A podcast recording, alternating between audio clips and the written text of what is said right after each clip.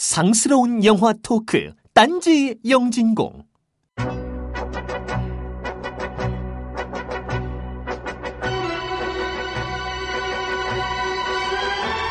스크린은 늘었지만 영화의 편수는 줄었습니다. 베니스에서 황금사자상을 타고 지랄을 해도 비주류는 받아주지 않습니다. 우리의 고민은 여기에서 시작합니다.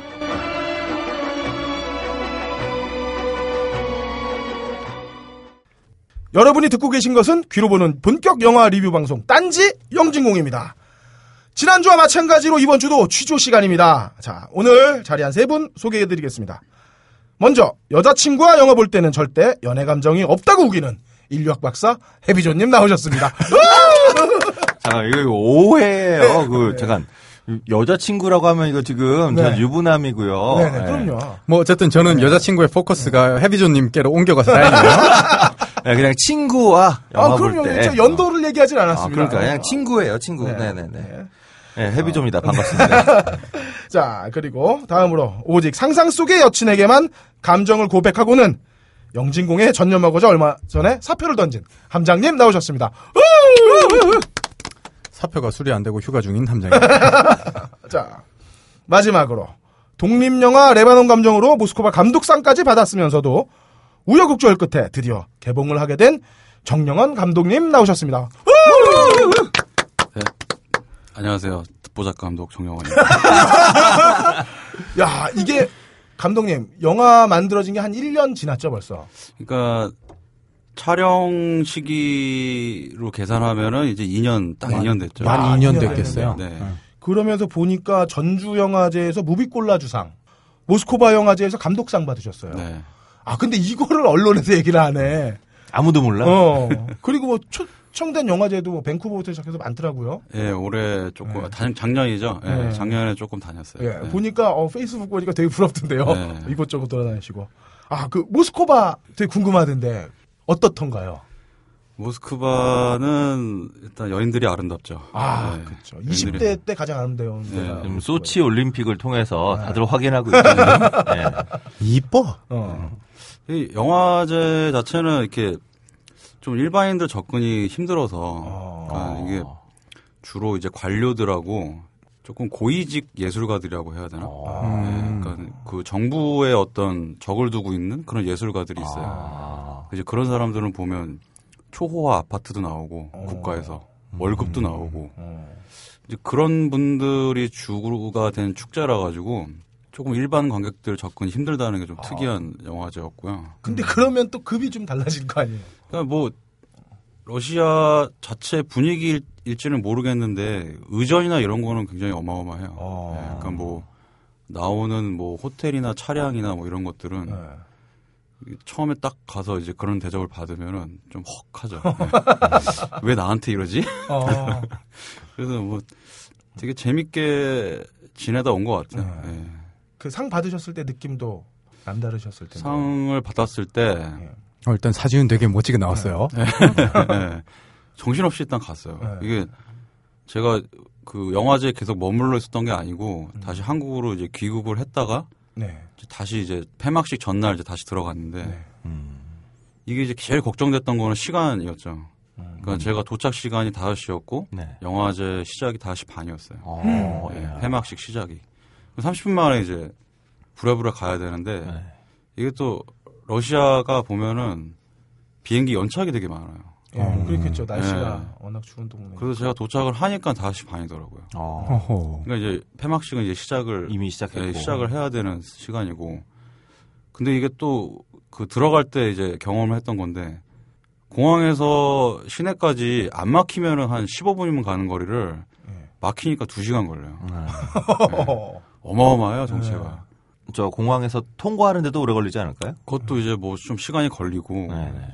근데 이제 도착을 하니까 그 이제 소위 말하는 이제 VIP 통로가 따로 있잖아요. 네네. 이제 그쪽으로 가니까 이제 입국 심사가 3분 만에 끝나더라고요. 그리고 이제 딱 나가서 이제 그 나온 그 초청팀한테 야, 우리 어떡하냐. 어? 막히면 이제 큰일 났는데. 네. 그랬더니 씩 웃으면서 아, no problem이래요. 그래서 차를 탁 타고 나가니까 공항에서 이제 시내로 진입하는 도로 하나를 갔다가 다 뚫어놨어요. 이야. 이야. 뭐 국빈인데요, 국빈? 그러니까 저만 생각해서 그런 게 아니고 이제 그날 이제 입국하는 게스트들이 많으니까 아예 그냥 한쪽을 다 뚫어놔가지고 진짜 거짓말 안 하고 10분 만에 들어갔어요. 시내까지. 각하급 경우를 받고 가셨네요. 들어갔더니 이제 시상식 시작했고 네. 뭐 이제 정신없이 들어가가지고 이제 바로 이제 무대 올라가서 상 받고 내려와서 또 정신없이 막 사진 촬영하고 뭐 다들 포털에서 정영헌 감독님 그 수상 모습을 사진으로 확인하실 수 있습니다. 딱 한 손 딱 찍혀 올려서 레바논 감정 기억해 주시고요. 아 근데 청취자분들은 처음 들으시는 얘기지만 네. 사실 우리가 두 번째는 그렇죠. 아 저희가 정영헌 감독한테 되게 죄송한 게 요거 감독상 받으신 직후에 정영헌 감독님 모시고 우리가 첫 회를 파일럿으로 만들었어요. 그렇죠. 예, 여기다가 너브리님이 냉정하게 깠죠. 그래서 재미없다. 예, 방송 못 나가고 되게 미안했었는데 예, 이제라도 우리 다시 모여서 방송할 수 있게 돼서 다행이고. 그럼요. 그때 그냥 새벽까지. 네. 아이고 죄송합니다. 그리고 우리가 하나 빼먹은 게 있네요. 우리 돼지 지방령 빼먹었어요. 네, 이 자리에 김태용 PD 잘해오고 계십니다. 네. 네, 안녕하십니까. 김태용 PD입니다. 네. 새로미 작가가 없으니까 그냥 빼버렸고. 아, 그러니까 아예 없으니까 브라우니 만들다가 지쳐 쓰러졌어. 네, 완전히 기절하셨다. 과로하셨네, 과로. 그래서 좀 이번에는 박세롬이 작가님이 자리에 없습니다. 자, 우리 이야기 진행하기 앞서서 다음 주 똥 좀 치우고 갈게요. 다음 주가 아니라 지난주죠. 아, 지난주. 뭘 미래 똥까지 치우고 그래? 아, 오늘 오락가락합니다. 자, 먼저 동은 언제 트냐님 단관 추진하는 거 어떠냐고 물어보셨는데 저 또 하나의 약속 저희보다 너브리 편집장님께 직접 메일 보내시는 게 빠릅니다. 저희가 힘이 없어요. 제 연봉 가지고도 단관은 못해요. 자, 케이브맨님의 주식 실패기 10년 전 소리바다로 폭망한 제가 생각나서 눈물 났고요. 근데 이분 무서워요. 이분이 극중공정의 200ml 웨이퍼 라인인데 거기 나온 거는 300ml 웨이퍼가 보였다 이런 분들 이거 어떻게 하냐고 관계자입니다. 예, 그리고 호박만세님 해비존님의 사진을 찾아내셨어요. 오시면 아시겠지만 사실 이분의 모든 미모를 합쳐봐야 저 하나만큼이 안 됩니다. 그러시면 안 되죠. 저는 딴지에 제 프로필이 있어요. 말도 안 되는 소리야. 그러니까 내가 볼 때는 여기 다 미미해, 미모들이. 사진이 등장하지 않는다고 그러면 안 돼요. 그리고 더 놀라운 건 해비존님 사진이 노출되자마자 아랫도리 친일파님 사과하셨습니다. 그리고 예, 자 아브락사스님 시를 써주셨어요. 놀랍습니다. 감성이 충만하셔. 근데 제 사진에서 되게 중요한 게 하나 있어요. 그 개점이 누나가 중요한 말씀을 주셨어요. 뭐라고? 키가 그렇게 크대는데 다른 사람들 키가 똑같아 보이더라. 앉은 키가 엉덩이를 빼고 엉덩이를 빼고 앉은 거고요. 네, 롱다리 맞습니다, 여러분. 네네 고맙습니다. 그리고 쿠차님 더치 맥주 추천해 주셨는데 저희는 술에 장난치지 않습니다. 그리고 맥주는 배불러요. 근데 맛있을 것 같은데. 예, 맛있어요. 맛있는데 예, 우리는 그렇게 천천히 취하는 술을 마시지 않습니다. 그리고 딴따라님 아르헨티나에서 한국 영화 소개 감사하고요. 탐님 개인적 추천 영화 말씀하셨는데 한번 고려해보도록 하겠습니다. 하지만 이번 주 무비스트가 추천하는 롯데시네마 영화 관람권은 하마르티아님께 드리도록 하겠습니다. 와. 감동이었어요, 감동. 이분 우리 내용 대본을 다 정리를 해주셨어요. 무슨 회의록 쓰듯이 쓰셨더라고. 녹취록을 만들어주셨어요. 여기 누구도 게을러서 아무도 그렇게 못해요. 네, 너무 감사하고 놀라웠습니다. 영진공 게시판에 메일 주소 남겨주시면 감사하겠습니다. 저희가 롯데시네마 영화 관람권 2매 보내드리고요. 어떤 분처럼 막 주소 적고 그러지 마시고요. 도로명 주소 뭐 이런 거 적지 마세요. 자, 그리고 너치커피. 지난번 제가 말씀드린 대로 녹취를 따왔습니다. 김태용 PD님 어떻게 한번 들어볼 수 있을까요? 방송 작가 박경덕. 신맛이 이렇게 뒤로 가서 감칠맛으로 오네. 맛 커피가 묘하게 기름져.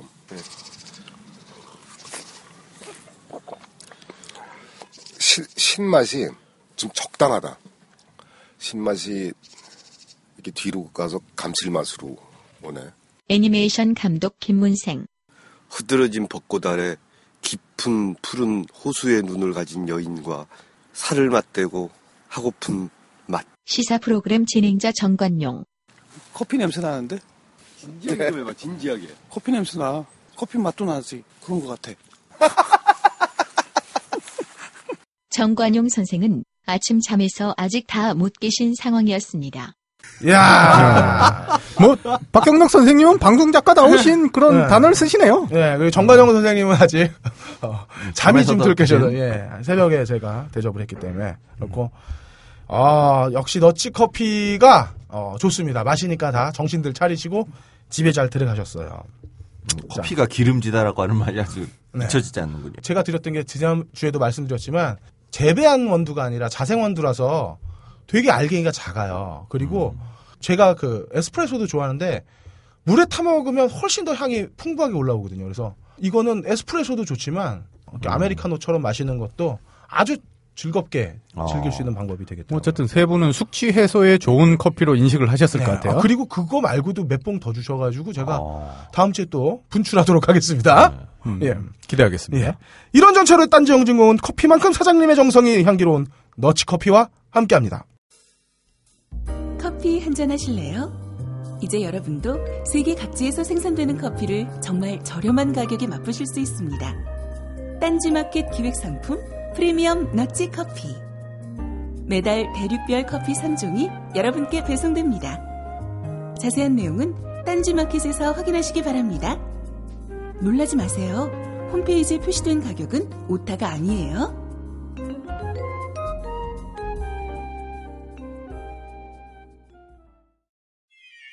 발가벗겨 디벼보는 영진공 전당포.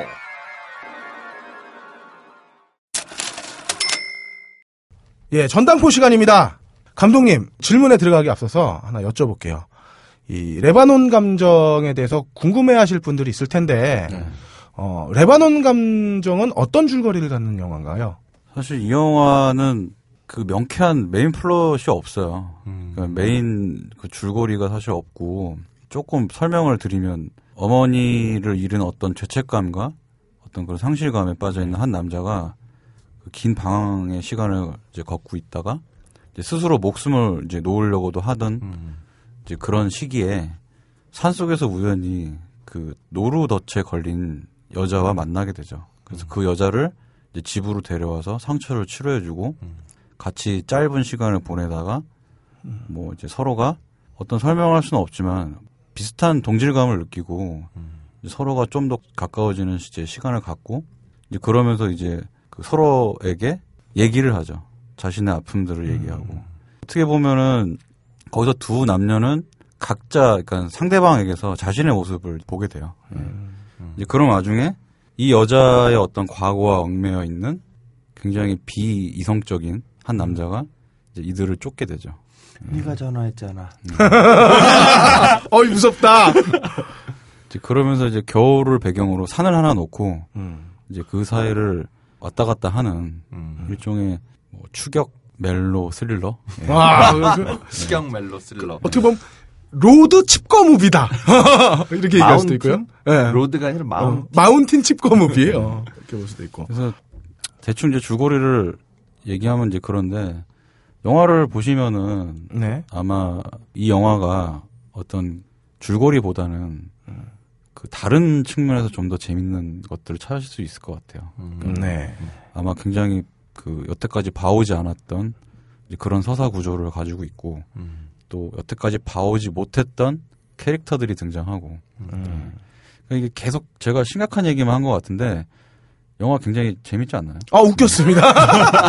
영화는 이제 뭐 그 스릴러 같은 서스펜스도 있고 네네. 또 중간중간에 아주 굉장히 웃긴 또 코미디적인 부분도 분명히 있어요.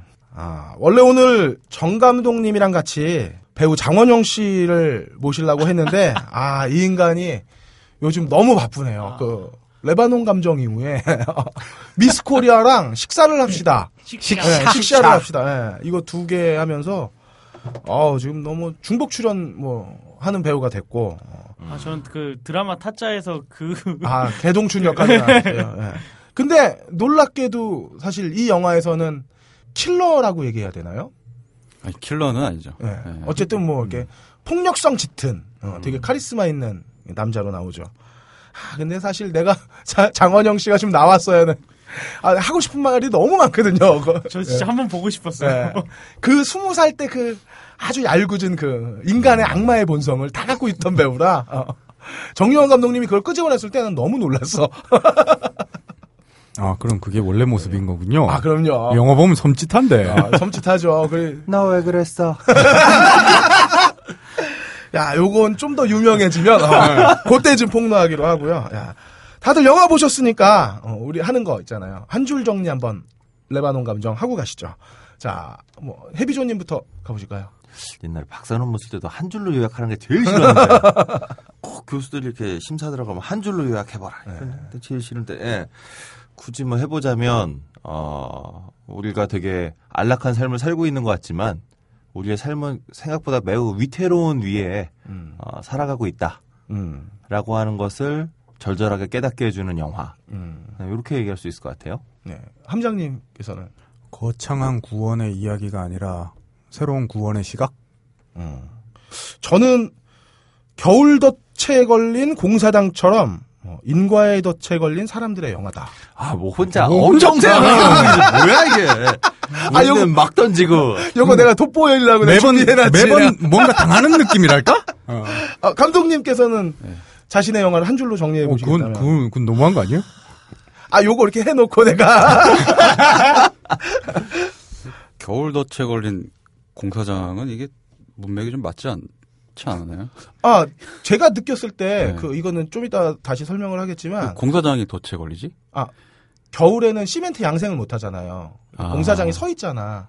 그러니까 이 겨울이라 이 느낌 저는 느낌이 그랬거든요. 저 이거 영화 한참 찍을 때 겨울이었잖아요. 예, 예. 그리고 공사장 빌려져 있잖아. 그 시멘트 갖다 뿌리고 뭐 다 하던데. 그거 어디?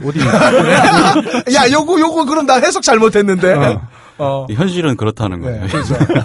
이미지는 이제. 네, 네, 근데 영화 속에서도 계속 공사 중인 걸로 나오지 않아요? 네. 그러니까 이게 헌팅된 장소가 네.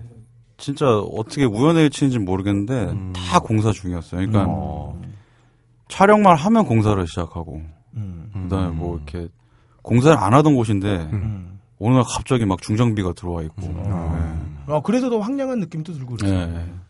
빨리 한마디 정리해 주시죠. 제 영화야. 네. 아, 이게 참 힘든데. 그게 너무, 난 이건 비매너 질문이라고 생각해요. 감독님한테. 그냥 제가 뭐라고 딱 그 연출 의도를 밝히는 것보다는 그냥 요번에 이 영화를 이제 개봉하면서 저희 이제 그 배급하고 마케팅하는 팀이 네. 이런 짧은 로그라인을 붙였는데 당신을 찾아올 가장 낯선 위로? 네, 뭐. 낯선 위로. 네. 근데 그 문구가 처음에 들었을 때는 이거 뭐지? 좀 오글거렸는데, 계속 보다 보니까, 그냥 이 영화의 어떤 애초에 제가 만들고자 했던 의도를 굉장히 좀 함축해가지고 얘기해주는 단어, 문장 같아서, 요즘 이렇게 다니면서 물어보면 이제 그 얘기를 많이 해요. 낯선 위로다? 네, 낯선 위로다. 저랑도 일맥상통하지 않아요? 새로운 시각? 네. 이렇게 빗대보는 거지 뭐. 다들 한 발씩 걸라고 해요, 그렇지. 지금. 자, 오늘 질문은 이렇게 크게 한 두 가지 정도로 나눠서 네. 여쭤볼게요. 먼저, 현재 독립영화 시장 및 환경, 그리고 네. 이제 그 안에서 이 영화가 만들어지기까지의 어떠한 일들이 있었는지 네. 그리고 그 다음에는 영화 전반에 대한 질문으로 네. 이렇게 크게 두 다리로 나눠서 네. 질문을 한번 해볼게요. 먼저 현재의 독립영화 시장 및 환경에 대한 질문을 할 텐데 네. 자 이게 만들어진 지 벌써 2년 됐다고 하셨는데 네. 좀 너무 늦지 않았나요?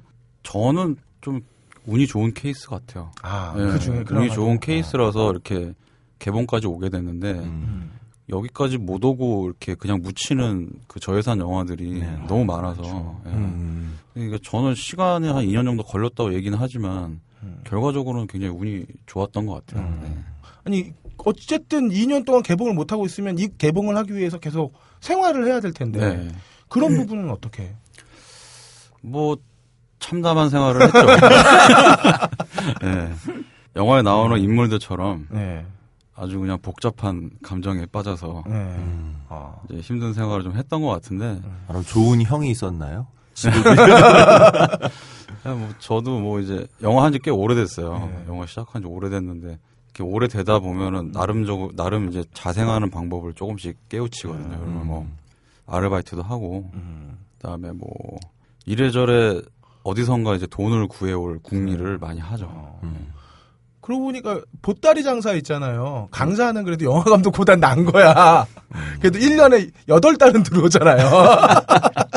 근데 이제 이 영화가 한 1년 정도 이제 후반 작업하는 시간을 가졌고, 네. 그 다음에 이제 영화제에서 최초로 오픈돼가지고, 네.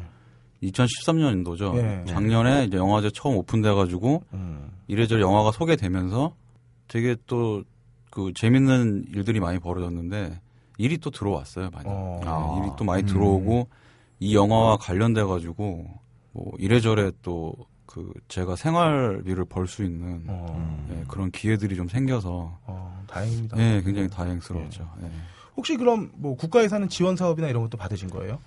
아, 그러니까 현금으로 받지는 않았고요. 네. 그러니까 영화진흥위원회에서 현물 지원하고 그다음에 요번에 이제 개봉하는 개봉 지원 마케팅비 이제 지원을 좀 받았어요. 아, 네. 다행이네. 마케팅비 지원이라는 건 결국엔 마케팅을 위해 사용한 증빙 자료 제출하면 그걸 네, 금액만큼 그렇죠. 그러니까 돌려주는 거죠. 수수하게 진짜 영화 마케팅과 극장 개봉에 이제 소요되는 비용. 실질적으로 네. 선 지불을 하기 위해서 어떻게든 현금은 융통을 하셔야겠네요. 아 이제 현금이 나와요. 아 현금 자체가 나오는데 제가 그걸 갖다가 어떻게 이제 사용할 수는 없거든요. 이게 다 이게 전산으로 연결돼가지고 증빙 처리해야 되고 카드의 형태로 나와서 그렇죠, 그렇죠. 예. 아, 그러니까 생활비를 못 쓰는 거죠. 그러니까 그리고 뭐 이렇게 밥을 먹거나 뭐 차를 마시거나 이런 거는 이제 정산이 안 되는 거고. 이제 뭐 예를 들어서 포스터를 제작하고 네. 그걸 인쇄하고 이런 비용 같은 것도 있죠. 이제 그거를 지금 이제 제가 어떻게 관리하는 게 아니고 이제 저희 이제 영화 배급사에서 이제 그거를 이제 총괄해서 예, 같이 진행을 하고 있죠. 연구비 카드 같아요. 이게 또 더군다나 겨울이어가지고 네. 해가 짧아서 그 촬영 같은 거 하면 뭐 조명 세팅하고 뭐 밑에 뭐 다리 놓고 그다음에 이동차 놓고 하면은 그 준비하는 시간이 엄청나게 걸리잖아요. 네. 그럼 회차가 다른 영화보다 훨씬 많이 갔을 것 같아요. 소위 말하는 저예산 영화들에 비해서는 회차를 많이 간 편이에요. 그러니까 총 22번의 촬영을 나갔고 예. 예. 한 달 정도 기간 동안 예. 뭐 말씀하셨다시피 겨울이라서 예. 그다음에 영화가 대부분 이제 그 낮에 찍혔잖아요. 예. 밤신이 별로 없고 예. 그러니까 하루에 촬영할 수 있는 시간이 뭐 한 6시간, 7시간밖에 안 됐어요. 그때 뭐 준비하고 뭐하고 하면은 또 밥 네, 먹고 중간에. 준비 과정을 거의 줄여서 했죠. 그러니까 사실 대부분의 그 영화 촬영하는 시간은 아마 배우들 연기하는 시간에 많이 할애를 했고요. 뭐 조명 세팅이라든지 그다음에 뭐 카메라 앵글을 잡는다든지 이런 것들은 그 저하고 이제 촬영 감독하고 작업을 여러 번 해봤던 친구라서 호흡이 맞아서 네, 그래서 뭐 그거는 굉장히 빨리빨리 트랙 깔고 이런 건 아닌 것 같은데요? 전혀 그러니까 네네. 전부 다 이제 핸들드 이제 들고 찍기로 그렇겠네요. 네. 그러니까 좀 더 빨리 이제 기능성이 좀 바디캠 이런 걸로 촬영 네, 이제 어깨에다가 네네. 올리는 이제 견착할 수 있는 장치가 있어서 네, 그걸로 이제 촬영 감독이 무지 힘들었죠. 계속 카메라를 놓지를 못하고 계속 들고 있어야 되니까. 아, 해보시면서 혹시 이런 독립영화계에 이런 지원은 있었으면 좋겠다는 거 뭐 느끼시는 건 없었나요? 그러니까 제가 이 영화 완성하면서 많이 느낀 건데 한국의 어떤 그 지원 제도가 적다라고 말할 수는 없는 것 같아요. 네. 그러니까 뭐 꽤 여러 기관에서 이제 제작 지원을 하고 있고 네. 다양한 루트를 통해서 이제 그 제작비를 구할 수 있는 방법들이 있는데 네. 조금 아쉬운 거는 이제 그게 좀 부족하다는 거죠. 금액적으로. 그러니까 영화 한 편을 완성하기에는 아무래도 이제 그 저예산 독립영화는 이제 감독들이 제작을 하다 보니까 네. 끝까지 완성을 해서 개봉을 시키기에는 사실 이제 비용이 많이 부족하죠. 그래서 지원금을 받으면은 영화를 완성하는 데까지 이제 그 개인 빚이 들어가니까. 그러니까 뭐 좀 바라는 거는 영화 한 편이 완성되는 것까지의 네. 어떤 체계적인 어떤 그런 지원 프로그램이 생기면은 좀 좋을 것 같은데 요즘 좀 움직임이 있어요. 예, 뭐 어떤 영화제 측에서도 그런 제작 지원 프로그램들이 생기고 그래서 조금 부지런히 움직이면은 이제는 그런 프로그램을 이용해서 영화를 완성하는 데까지는 문제가 없을 것 같아요. 예. 근데 문제는 그렇게 완성해도 틀 개봉관이 없다는 게 문제죠. 예, 이제 그게 이제 저도 이 영화 이제 완성하고 개봉시키는 게 제일 어렵더라고요. 예. 얘기하신 것처럼 네. 뭔가 지원이 시작되면 사실 개봉까지 이렇게 네. 좀 안정적으로 지원해 주는 네. 그런 프로그램이 되었으면 네. 좋겠다는 네. 얘기신 거죠. 그러니까 이게 혜택을 받을 수 있는 영화가 사실 너무나 한정적이니까 아까도 서두에 말씀드렸다시피 저는 운이 좋은 케이스라고 생각을 하고요. 이제 그러지 못한 좋은 영화들이 되게 많아요. 그렇겠죠. 같이 영화제에 상영됐던 그 한국 영화들 중에 아직 개봉 못한 영화들 많거든요. 근데 굉장히 훌륭한 작품들 많은데 그게 참 보면은 여러 가지 이유가 있겠지만 사실 한국 독립영화를 개봉하고 이렇게 극장에 걸기까지의 과정을 맡아서 해줄 수 있는 배급사가 또 부족한 것도 있고 예. 그러니까 좀 그런 부분이 좀 아쉽죠. 예. 이게 우리가 그 파일럿 녹음할 때만 해도 이제 개봉이 그렇죠. 전혀 네. 확정이 안 됐었잖아요. 그래서 그 정영원 감독님이 그때 그런 말씀 이 영화를 배우들하고 약속을 했다. 꼭 개봉을 시키겠다라고.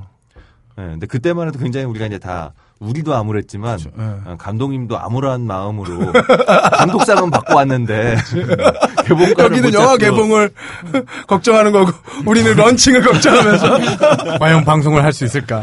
아 그렇네요. 도리어 또 엿주고 싶은 거는 그런 지원이 있다면 분명히 관에서 지원한 것이기 때문에 뭔가 반드시 관에게 보여주는 산출물이랄까? 이런 것도 있는데 영화만 제작되면 되는 것인지 아니면 또 다른 것들이 필요한지 그게 궁금하긴 해요.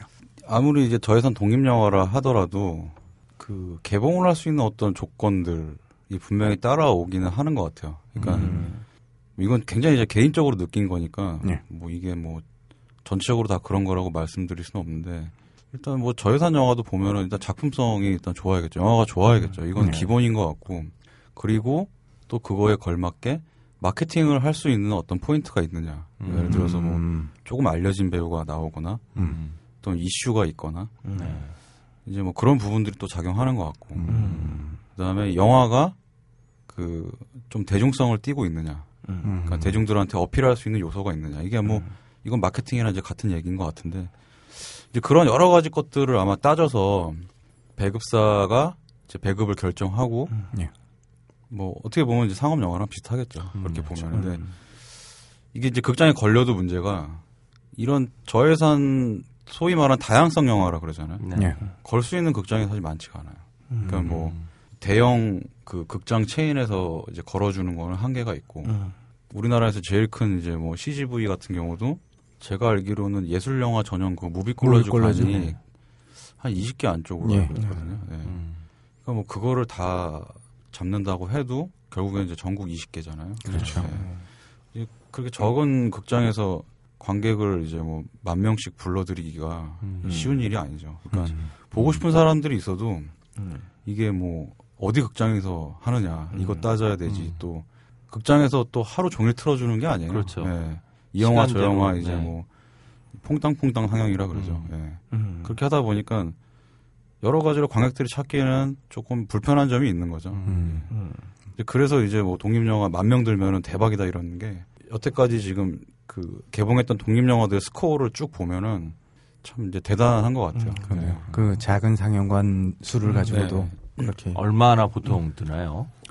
제가 최근에 이제 개봉한 그 이 다양성 한국 다양성 영화들을 쭉 봤을 때 2,000명 그 사이에서 이제 왔다 갔다 하는 것 같아요. 이제 그 중에 조금 잘된 영화들, 조금 그래도 그 마케팅비를 써서 네. 조금 크게 했던 영화들은 뭐 20,000명, 30,000명 된 영화도 있고. 근데 굉장히 이제 적은 수죠. 예. 한 100,000명 저는 들길 기대해 보겠습니다. 예. 택도 없는 소리가. 자. 페이스북을 제가 봤어요. 정영헌 감독님 보니까. 최근 여러 나라 돌아다니면서 뭐 다른 기획도 하시는 것 같은데 좋은 소식 하나 있다고 들었습니다. 좋은 소식은 뭐 영화 개봉하는 거 하고. 예. 예. 그거 말고도. 그냥 이제 차기작을 준비하고 있는 거. 예. 거의 뭐 결정이 난 건가요? 지금 시나리오 단계라서요. 예. 그냥 제가 맨 땅에 헤딩하는 식으로 작업하는 건 아니고 이제 뭐 회사랑 이제 계약해서 돈 받고. 축하드립니다. 그런 점이 이제 네. 저한테가 아니고 이제 우리 가족한테, 네. 우리 와이프한테 네. 네, 좀 즐거운 일이죠. 네. 아유, 축하드리고요. 축하드립니다. 자, 이 외적인 부분 뭐 이 정도에서 정리하고 네. 이제 본격적으로 영화에 관련된 이야기 한번 하는 시간 갖죠. 네. 먼저 아까 전에 정영원 감독이 뭐 영화 중에는 계속 공사 중이었다고 얘기를 했지만 사실 제가 본 영화상에서는 좀 느낌이 달랐거든요. 그러니까 영화는 계속 산과 공사장이랑 겨울이에요. 그 제가 처음에 말씀드렸던 것처럼 겨울에는 원래 시멘트 양생을 못 하잖아요. 그러니까 배경은 겨울에 덫에 잡혀 있는 것 같고 각 인물들은 뭐 엄마에게나 남자에게 혹은 저수지에게 잡혀 있는 것 같아요. 최정예 시인의 시 보면은 그 이루지 못할 꿈, 도달하고 싶은 이상을 레바논 감정이라고 이야기하는 것 같은데 의외로 그 지점에서 영화는 레바논 감정이라는 제목과 모티브를 아주 잘 잡았다고 생각하거든요. 근데 제가 제일 이상한 건 감독님 얼굴 보면 어쨌거나 안 친한 얼굴이야. 근데 어떻게 이 시를 읽게 되셨는지 그리고 이 시를 통해서 어떻게 영화를 생각하게 됐는지가 제일 궁금해요. 네, 사실 책 잘 안 읽어요. 책 열심히 읽어야 되는데 네. 아, 책을 좀 열심히 안 읽고 뭐 시를 갖다가 제가 이렇게 열심히 보는 사람도 아닌데 네. 이 시를 알게 된 거는 굉장히 우연히 이제 알게 됐죠. 그러니까 저랑 이제 같이 그 우울한 나날을 함께 보냈던 영화는 이제 형이 하나 있었어요. 어느 날 참 둘이 술을 많이 먹고 노래방을 가재요. 네. 아 나는 노래하기 싫다. 근데 자꾸 형은 노래방을 가자 그러고. 노래만 부르는 데였죠? 그렇죠. 노래만 부르는데 가기도 힘든 상황이었는데 네. 그때. 네, 그래서 노래방 가자 그래가지고 아 나는 노래하기 싫다. 둘이 술이 엄청 취했어요 그날. 그래가지고 길거리에서 이제 노래를 부르더라고요. 형이. 정말 노래가 부르고 싶었구나. 네. 고성방가. 네. 노래를 막 부르더니 이제 그날 또 뭐 가다가 뭐 저한테 그 밤에 화분도 하나 사주고 하여튼 이상한 밤을 보냈어요. 그러더니만 둘 다 이제 굉장히 좀 사실 힘든 상황이었거든요. 네. 뭐 사람들이 힘들면은 그렇잖아요. 별 생각 다 하잖아요. 그래서 이제 그런 얘기를 했던 것 같아요. 이 도대체 우리가 겪고 있는 지금 이 상황은 도대체 뭐냐? 왜 이러고 있어야 되냐? 근데 아무리 뭐 얘기를 해도 답도 안 나오고 뭐라고 얘기하기도 힘들고 서로 어떻게 뭘 위로해야 될지도 모르겠고 그 위로가 이제 뭐 위로가 될지도 모르겠고 이제 그런 상황이었는데 갑자기 이제 그 시를 갖다가 시에 나오는 문구를 하나 얘기하더라고요. 형이 이제 했던 얘기가 아 그러면 다 때려치고 레바논 감정이라고 합시다 이러더라고요. 술 먹고 술 취해가지고. 근데 이제 그 얘기가 저는 술이 취했는데도 불구하고 굉장히 재밌게 들리는 거예요. 레바논 감정? 그 뭐야? 막 이렇게 물어봤더니 시래요. 그래서 이제 다음날 아침에 이제 아침이 아니죠. 이제 오후 늦게 이제 술 기운에 일어났는데 문자를 보냈어요. 형 어저께 그 말했던 그 시가 뭐예요? 문자를 보냈더니 시를 쫙 보내주더라고요. 아, 네. 두 분 다 일단 필름이 안 끊겼네요. 신기하네. 제가 되게 기억에 남았던 거예요. 거의 다른 건 기억 안 나는데 뭐 레바논 감정이라고 합시다 계속 얘기했던 이제 그게 기억에 남았던 거예요. 그래서 시를 이제 봤더니 너무 좋은 거예요. 네, 그 뭐라 그래야 되나 이렇게 저는 시가 그렇게 그 이미지를 갖다가 각인시키는 그런 텍스트인지 처음 알았어요. 그러니까 뭐가 머릿속에 이미지가 쫙 흘러가면서 야 이거 괜찮다.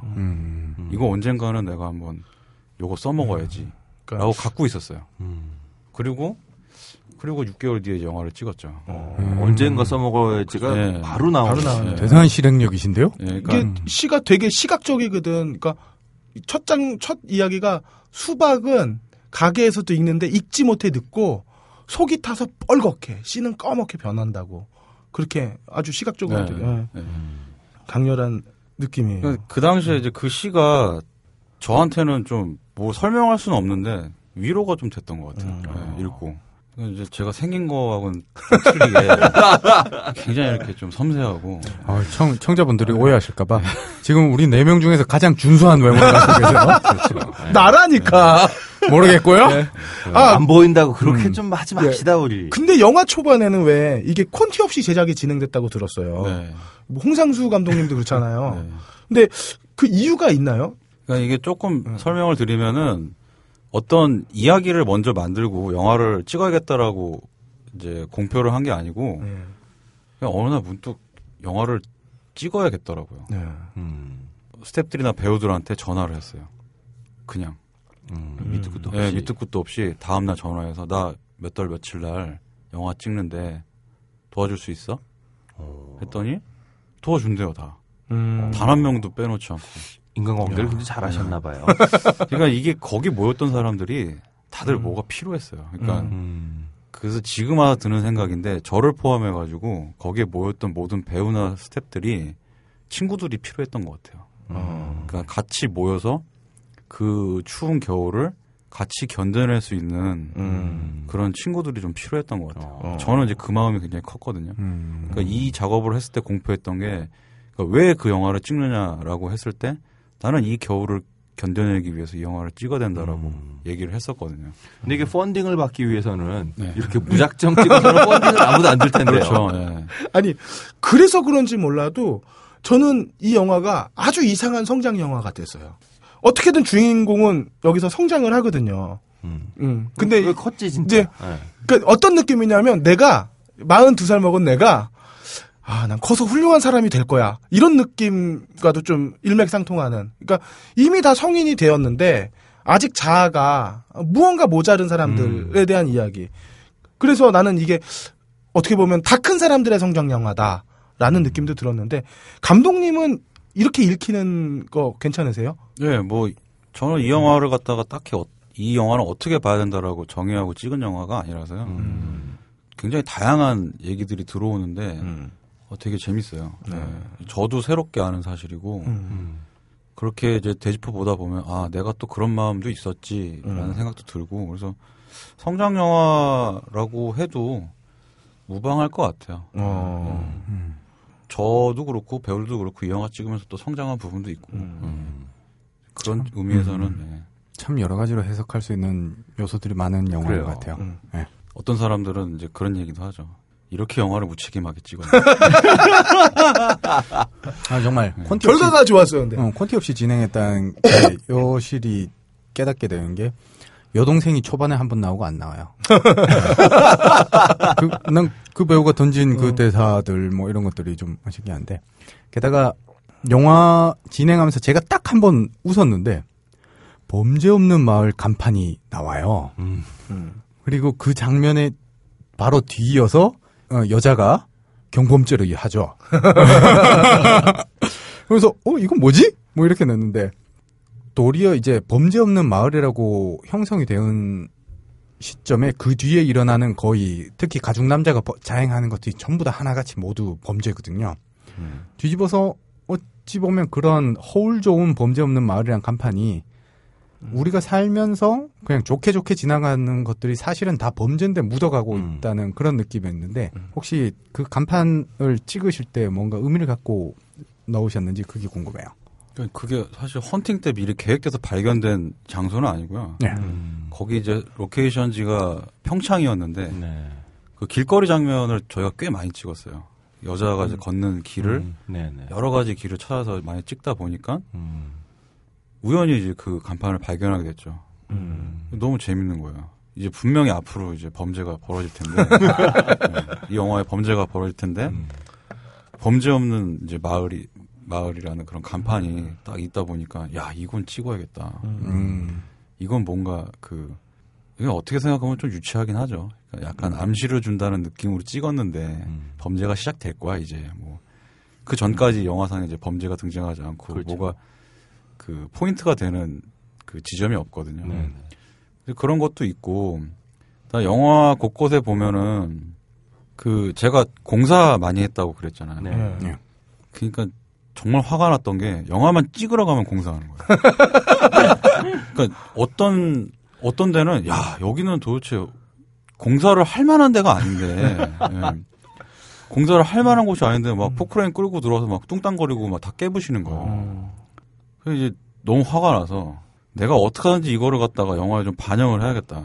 내가 공사하는 게 너무 화가 났다. 이거를 좀 반영을 해야겠다. 그래서 그런 대사가 나왔구나. 네, 이렇게 막 이렇게 공사하는 장면 많이 찍었어요. 많이 찍고 이게 영화상에서는 잘 안 들릴 텐데 그 식당에서 이제 남녀 둘이 대화하는 장면을 보면 백그라운드로 이제 TV 소리가 나오거든요. 네.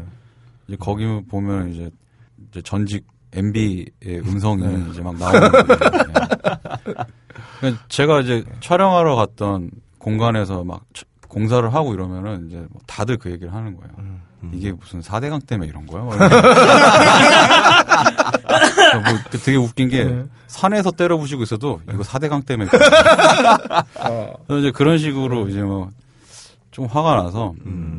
화가 나셔도 네. 대사 마지막에는 뭔가 좀 그 측은함까지 느껴지는. 네. 그래서 보면은 그렇게 환경을 갖다가 자꾸 이렇게 때려 부시는 게 이게 꼭 범죄 같다는 생각도 들고 꼭 전쟁터 같다는 생각도 들고 딱 전쟁터라는 표현이 딱 맞는 것 같아요. 네.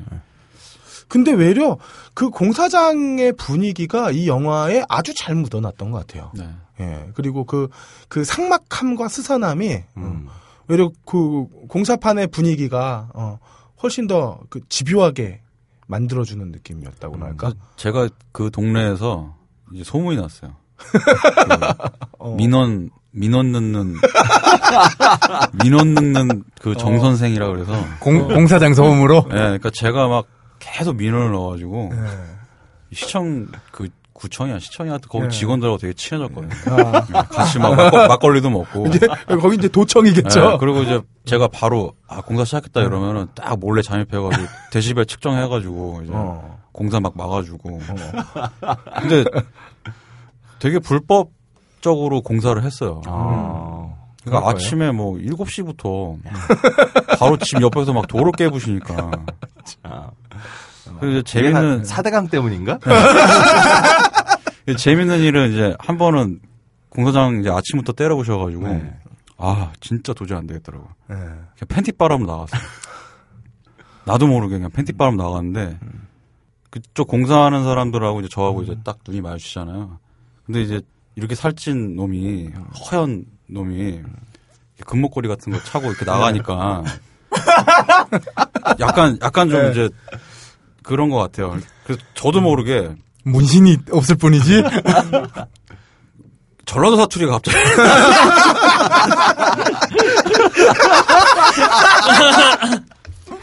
뭐 이렇게 으따 식전부터 시끄럽소 막 이러면서 괜히 전라도 사투리가 나가다 보니까 이제 원래 고향은 어디시죠?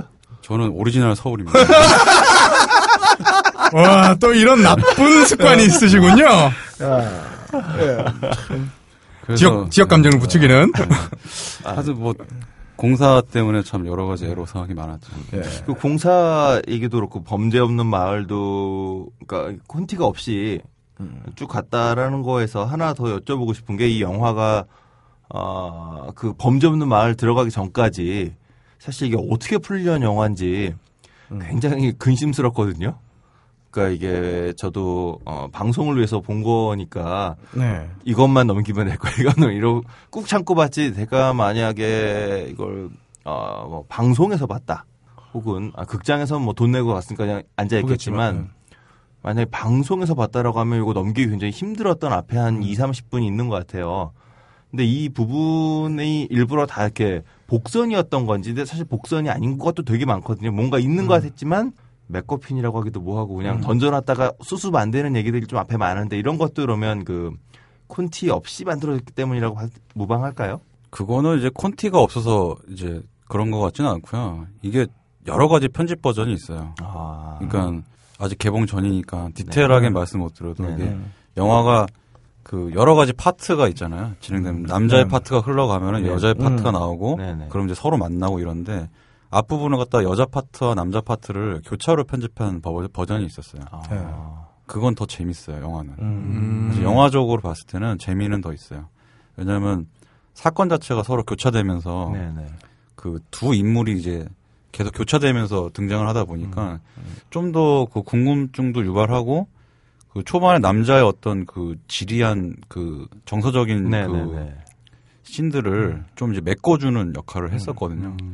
근데 그렇게 되다 보니까 제가 애초에 의도했던 그 감정에 대한 얘기 있잖아요. 네. 그 의도하고는 많이 벗어나는 것 같더라고요. 그러니까 사실은 이 레바논 감정이라는 이 모호하고 뭔가 정의할 수 없는 그 감정을 표현하기 위해서는 초반에 남자의 어떤 정서적인 장면들이 굉장히 길게 들어가줘야지 이 영화가 끝나고 나서도 이 남자의 어떤 그 정서를 따라가서 영화를 이제 닫아줄 수 있는 이제 그런 결말을 이제 맺을 수가 있을 것 같다는 생각이 들더라고요. 하긴 그 장치가 있으니까 아까 얘기했던 성장 영화로 볼 수 있다라고 그렇죠. 하는 게 바로 앞에 그 장면이 굉장히 지리했기 때문에 저랬던 사람이 저렇게 됐다. 황폐하던 정신상태 저 사람이 이러이러한 과정을 거치면서 이렇게 사람이 뭐 성장이라고 할 수 있을지 모르지만 어쨌든 뭔가 적극적인 사람으로 변하잖아요. 어쨌든 네. 자기 삶을 직접 살아가려고 하는 사람으로 변한다는 이게 확 와닿는 건 분명히 있는 것 같아요. 네. 저는 그런 부분에 조금 더 나가서 앞에 20분이 조금 힘든 거는 설명이 없거든요. 묘지에서 내가 왜 이렇게 괴로워해야 되는지 그리고 내가 왜 죽음까지를 생각하게 돼야 되는지에 대한 어떤 명확한 설명이 없이 그 사람의 괴로운 모습을 계속 관객은 독대를 하고 있어야 되는 거니까 이제 그 부분이 불편하면서 좀 넘기기가 힘든 건데. 그래요? 사실 그런 아주 복잡한 관계, 그러니까 복잡하다기보다는 불편한 관계들이 의도됐다면은 사실 그 부분에 대해서는 일정 정도 성공하셨다고 보는데 또 그것도 반감도 만만치 않을 것 같거든요. 저는 네. 저는 도리어 지금 얘기해 주신 거랑 전혀 다르게 초반에도 집중해서 몰입해서 볼 수 있었는데 이유가 뭐냐면 뭐 영화에 대한 사전 정보가 없었고 왜냐면 우리가 이전에 그 파일럿에 녹음할 때도 그냥 감독님께서 영화에 대해서 얘기해 주는 건 그냥 두 남녀가 있고 추격한 사람이 있고 요 정도만 알고 있었는데 그렇죠. 그 오열하는 장면에서 이렇게 되게 영화가 무채색의 느낌인데 갑자기 컬러풀한 한복의 손길이 딱 와닿아요. 컨저링 느낌이지. 어쨌든 그 손길 하나에서 아 제가 왜 울고 있구나를 저는 확 캐치를 했거든요. 그러면서 그 인물이 그 지리하게 막 그 롱테이크나 이런 씬으로 되게 지루한 삶 자체가 아 제가 지금 왜 저렇게 빠져들었나 왜 상실감에 젖어있나 이거를 캐치해서 진행이 됐기 때문에 오히려 저는 그 부분에 대해서는 감독님 의도하신 게 그대로 드러났다고 생각은 하고 있어요. 그 모호하다라고 얘기하는 부분이 인물들에 대한 전사가 다 삭제돼 있잖아요. 예. 그렇죠. 근데 이 영화에 대해서 그 인물들의 전사를 명확하게 설명을 해줬으면은 저는 이 영화를 레바논 감정이라고 제목을 짓지 않았을 것 같아요. 아, 네. 또 그렇네요. 그러니까 제가 가고자 하는 좌표가 사실은 그 감정에 대한 얘기였기 때문에 자꾸 이렇게 얘기하니까 영화 되게 재미없는 영화 되네요. 아, 재미없네. 네, 20분만 넘기시면 매우 재밌어집니다, 네. 여러분. 근데 특히 재밌는 건 우리가 장원영 씨 얘기를 빼놓을 수가 없는데 극 중에서 늘 그 사람이 소비되는 형태는 비열한 어떤 폭력배라든지 아니면 아부를 잘하는 부하 직원 혹은 나이 먹고 진급 못하는 찌질한 어떤 소시민 이런 역할이었는데 비열한 폭력배도 그렇게 뭐 강하지 못해요. 아이 왜 그래 뭐 이런 이제 폭력배죠. 근데 여기서는 엄청나게 냉혈한으로 나와요. 어떻게 찾아내신 거예요? 그 캐릭터는 찾았다기보다는 배우 본연의 모습 그건 아니고. 장원영 선배 같은 경우는 굉장히 그 여성성이 강한 배우예요. 네. 외모와는 굉장히 틀리게 굉장히 섬세하고 여자처럼 이렇게 좀 다뤄야지 네. 좋은 연기가 나오는 배우죠. 근데 글쎄 그거를 갖다가 찾았다기보다는 사실 영화 찍으면서 만들어갔던 것 같아요. 굳이 장원영 씨를 캐스팅한 어떤 이유는 뭐였을까요? 가장 큰 이유는 뭐 이런 얘기하면 이제 그 원영이 형은 별로 안 좋아하겠지만 저는 개인적으로 이제 그런 느낌이 있거든요.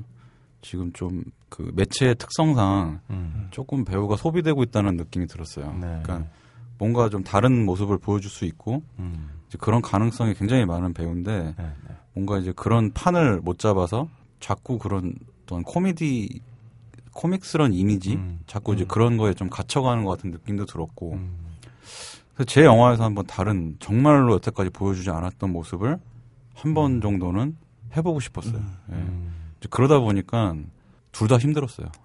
예. 현장에서 이제 뭐 그 배우도 힘들었고 저도 이제 계속 반복하는 이제 저도 힘들었고 그래서 아마 장원영 배우가 나왔던 장면들이 쉽게 찍힌 장면이 한 장면도 없었던 것 같아요. 뭐 이렇게 한두 테이크 만에 끝난 장면이 없고. 대부분 한 10테이크 넘어갔어요. 네. 그래서 그런가 굉장히 그 냉혈한이고 차갑게 이렇게 얘기를 해야 되는 것 같은데 얼굴은 다 상기돼 있어. 힘들어. 근데 이제 그게 또 하나 연기로서 보여지는 거겠지. 그러니까 저는 이제 그 캐릭터 같은 경우는 뭐 소위 말하는 사이코패스나 어떤 그런 캐릭터가 아니고, 네네. 그러니까 저는 극단적인 고지식한 인물을 사실 만들어 보고 싶었거든요. 그러니까 자기가 뭘 찾아야 된다라고 하면은 네네. 그것밖에 안 보이는 이제. 그러니까 이 영화에서 유일하게 목적 의식이 뚜렷한 인물로 읽혀요, 정말. 그리고 목적 외에는 아무것도 신경 안 쓰는. 네. 근데 또 보면은 뭐 마지막 에 가서는 또 되게 인간적인 장면도 나오거든요. 아 그렇죠. 네, 그런 부분이 있죠. 그런 부분도 조금 나오는데 영화 보고 배우도 그랬고 이제 저도 좀 되게 최선을 다한 캐릭터여서 되게 만족을 하고 앞으로 이제 그런 캐릭터를 다시 만들 수는 없을 것 같아요. 네, 그걸로 이제 끝난 것 같고 근데 이제 보는 사람들은 해외에서는 이제 그 하비에르 바르뎀이 연기했던 노인을 위한 나라는 없다. 그 캐릭터를 많이 비교하는데. 저는 이제 그 캐릭터하고는 좀 틀린 것 같아요. 거기서 나오는 캐릭터는 이제 기본적으로 살인을 하는 캐릭터잖아요. 예. 근데 뭐 이 영화에 나오는 그 이제 그 가죽 남자는 사실 그것보다는 좀 더 아기자기하죠. 네. 창의적이죠 거기다가 상대방을 그 겁박하는 방법이라든지 포박하는 방법, 포박술의 뭐 신기원을 이루었다. 네. 자동차 포박법 처음 봤습니다. 일단 그리고 독특한 캐릭터도 이렇게 입 벌리고 이렇게 엄지로 누르는 일종의 고문 방법 그런 것도 확실한 캐릭터. 그거는 이제 제가 군대에서 당했던 군대에서 진짜 수천 번 당했던 진짜 굉장히 고통스러운. 그분이 누군지 모르지만 정말 악랄한 놈이네요. 아 제가 최근 이제 K-팝 스타를 보면서 좀 배웠는데요. 그 그루브라는 게 있더라고요, 음악에서. 약간 그 엇박 나는 거. 근데 정 감독님 커트에서는 지금 그 느낌을 받았어요. 예를 들어서 그 가죽 남자가 옥상에서 여자를 딱 이렇게 딱 쳐다보는 장면이 있잖아요. 네. 이 장면이 보통 커트 바뀌면서 음악이 빵 때리면서 사람을 딱 놀래는데 이게 약간 어긋나면서 커트와 음악이 따로 노니까 이 공포감이 더 배가가 되는 거야. 아, 이게 내가 움찔을 한 상황에서 음악이 빵 때리니까 으으 이렇게 되는 거지. 이런 느낌도 되게 좀 그 뭐라 그럴까 훨씬 더 큰 공포감을 줬고 그리고 뭐 아까 전에 얘기했던 가죽 남자가 포박하는 방법, 사냥꾼을 포박하는 방법 이런 장면들도 마찬가지로 내가 생각한 것보다 반박자 빠르거나 늦으면서 이상한 긴장감을 계속 형성을 하거든요. 지금 얘기 듣고 나니까 편집 방법에서도 엇박이 나는 게 여주인공이 버스 정류장에서 담배를 피고 이동을 했는데. 이미 이동했다고 생각되는 시점에 다시 버스 정류장 비어있는 장면을 한 컷 더 보여주면서 아 옮겼구나 뭐 이런 느낌 그러니까, 갖게 하는 이거는 이제 그 감독님이 갖고 있는 음악으로 얘기하면 그루브감 같은 거라고 생각을 해요. 묘한 느낌이 있어요. 그리고 또 그거의 총체는 김재구 씨한테 있어. 그 저수지의 수호자 그분도 약간 호흡이 엇나가면서 엇박이 나면서 웃기는 부분인데 이거는 계산을 하신 건지 아니면 재능인 건지 계산도 아니고 재능도 아닌 것 같은데요. 그냥 약간 직관적인 것 같아요. 그러니까 그게 어떤 제 취향 이번 영화의 어떤 제 취향이었던 것 같고 약간 보면 이제 편집이 보면 뭔가 잘라내야 될 순간에 한 템포를 더 준다거나 어떤 장면에서는 조금 더 들어가 있어야 되는데 커트를 한다거나 라는 뭉터기를 뭔가 잘려나간 느낌. 특히 그 가죽 남자의 폭력 장면들은 우리가 폭력의 실체를 보지 못했어요. 폭력의 실체를 거의 맨 마지막 한 번 그것도 굉장히 아주 제한된 시선 제한적으로만. 근데 굉장한 폭력이 있을 거라고 우리로 하여금 오히려 느끼게 만드는. 게다가 소리를 일부러 극대화시키지 않고 현실적인 소리를 마지막 액션에 써서 더 섬찟하게 느껴지게 만들고. 그런 것들은 이제 이 영화를 이제 임하는 제 어떤 취향이었던 것 같고 이제 그런 어떤 편집의 리듬감은 사실은 제일 마지막 편집을 마지막으로 하면서 사실 만들었던 그러니까 뭐 그루브라고 하셨는데 그런 리듬이었던 것 같고요. 그 리듬이 이제 이 영화에 어울린다고 생각했어요. 아 그리고 그게 아주 적절하게 잘 붙어 있어가지고 저는 차기작을 하시면은 공포 영화를 해줬으면 좋겠다. 그런 느낌도 받았거든요. 뭐 스릴러라든지 공포물이. 일반적인 상업 영화에서 느끼지 못하는 호흡을 받을 수 있기 때문에 그런 부분은 저희가 보면서 되게 놀라웠던 부분입니다. 근데 이제 뭐 상업 영화 하면은 딱딱 떨어지게. 아 그럼 재미없을 것 같아요. 이거는 뭐 투자자랑 한번 싸울 볼만한 거 아닌가? 근데 이제 그런 것들이 관객들한테 어떻게 어필될지 모르겠어요. 그러니까 이제 요번에 개봉을 해보면 네. 얘기들이 나오겠지만 조금 고민하는 지점이에요. 그러니까 제가 좋아하는 지점이 분명히 있고 그다음에 또 그 대중들을 위해서 또 가져가야 될 지점들이 있기 때문에 이제 그런 것들을 좀 고민하고 있는 시기인 것 같아요. 네. 여자 역을 얘기 안 하고 갈 수가 없는데 김진욱이라고 이름이 되어 있는데 딱 이름만 들으면 남자인데 여자예요. 네. 일단 저는 보면서 계속 공효진 닮았다는 생각도 계속 들어서 저는 느낌이 탕웨이의 느낌이 좀 있었어요. 네. 묘한 섹시함도 느껴졌는데 여배우가 들으면 되게 좋아하겠네. 그런가? 네. 여배우를 모셨어야 되는 건데. 그러게. 어쨌든 무척 기대된 배우인데 왜냐면 필모 보면 이 영화 영화 쪽에서는 처음으로 나오니까요. 함께 일하면서 장차 어떻게 성장하리라고 보시는지. 김진욱 양 같은 경우는 이제 영화도 처음이었고 네. 연극에서도 그렇게 뭐 긴 시간을 연기하는 그 주요 배역을 한 적은 한 번도 없었던 것 같아요. 예. 그래서 뭐 본인이 이 영화 이제 참여할 때도 많이 주저했었고 근데 뭐 되게 열심히 해줬죠. 열심히 하고 또 저도 또 열심히 이렇게 나올 수 있을 만큼 또 시간을 많이 줬고 근데 굉장히 준비를 철저히 하는 배우였고 되게 똑똑해요. 똑똑한데 이제 본인이 이제 뭐 잘 표현이 안 될 때가 많잖아요. 아무래도 처음이다 보니까. 근데 그런 부분에 있어가지고 굉장히 그 참고 되게 끈질기게 연기를 해줬어요. 그래서 아마 그런 것만 계속 유지를 하면은 배우로서의 태도만 유지되면 굉장히 좋은 배우가 될 것 같고 그 캐스팅은 어떻게 하시게 된 건가요? 대부분의 역할들은 다 이제 제가 한 번씩 작업을 해봤던 예, 친분이 있던 이제 그 배우들이었고요. 그 저수지 수호신 같은 경우에는 전작 단편에서 주연하셨던 분이시고. 네.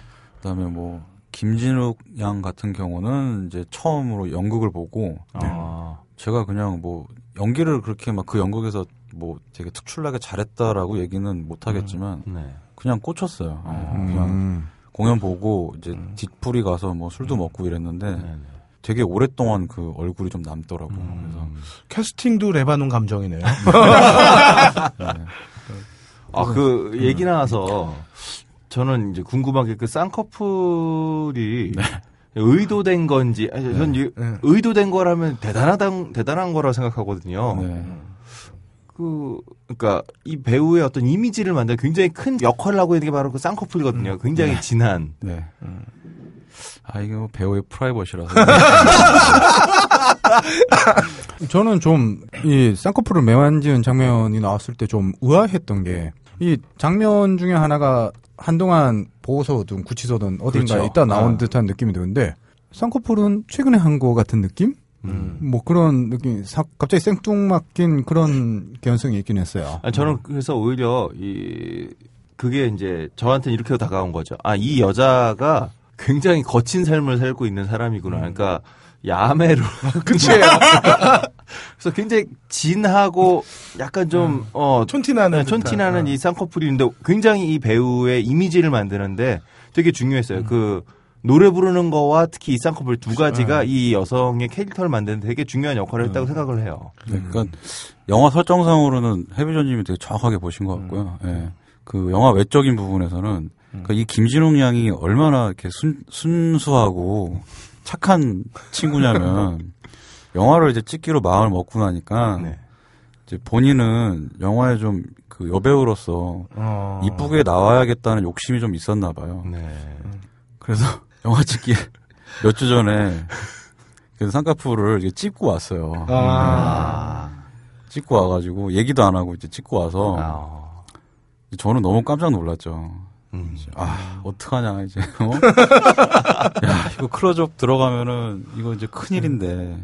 근데 이제 뭐 그 친구를 너무 제가 잘 아니까 그냥 웃어넘겼죠. 웃어넘기고 사실은 이 그 여자의 캐릭터가 이제 뭐 매춘부인데, 뭐 직업 여성인데, 소위 말하는 직업 여성인데, 그거를 어떻게 설명해 주지 않고 외모에서 표현을 해줄까 고민을 하다가 뭐 여러 가지 생각을 했어요. 뭐 가장 쉽게 할 수 있는 게 문신을 보여준다라던가, 뭐 이제 그와 관련된 소품을 좀 갖고 다닌다던가, 뭐 이런 거였는데, 아, 그러면 이왕 쌍꺼풀 찍고 온 거, 이거 진짜 야매로 어떻게 나중에 그 전에 잘못해서 지금도 이렇게 퉁퉁 부어 있는 뭐 그런 느낌으로 가자 그래서 이제 그 장면을 이제 넣게 됐죠. 야, 완전 기지로 영화의 퀄리티를 더 살리시는. 그러니까 이제 감출 수 없으면은 영화에서 보통 아예 그냥 딱 까놓고 가잖아요. 네, 까놓고 가잖아요. 뭐 그래서 그러니까 이제, 이 여자 배우 캐릭터는 여러 가지 의미에서 그러니까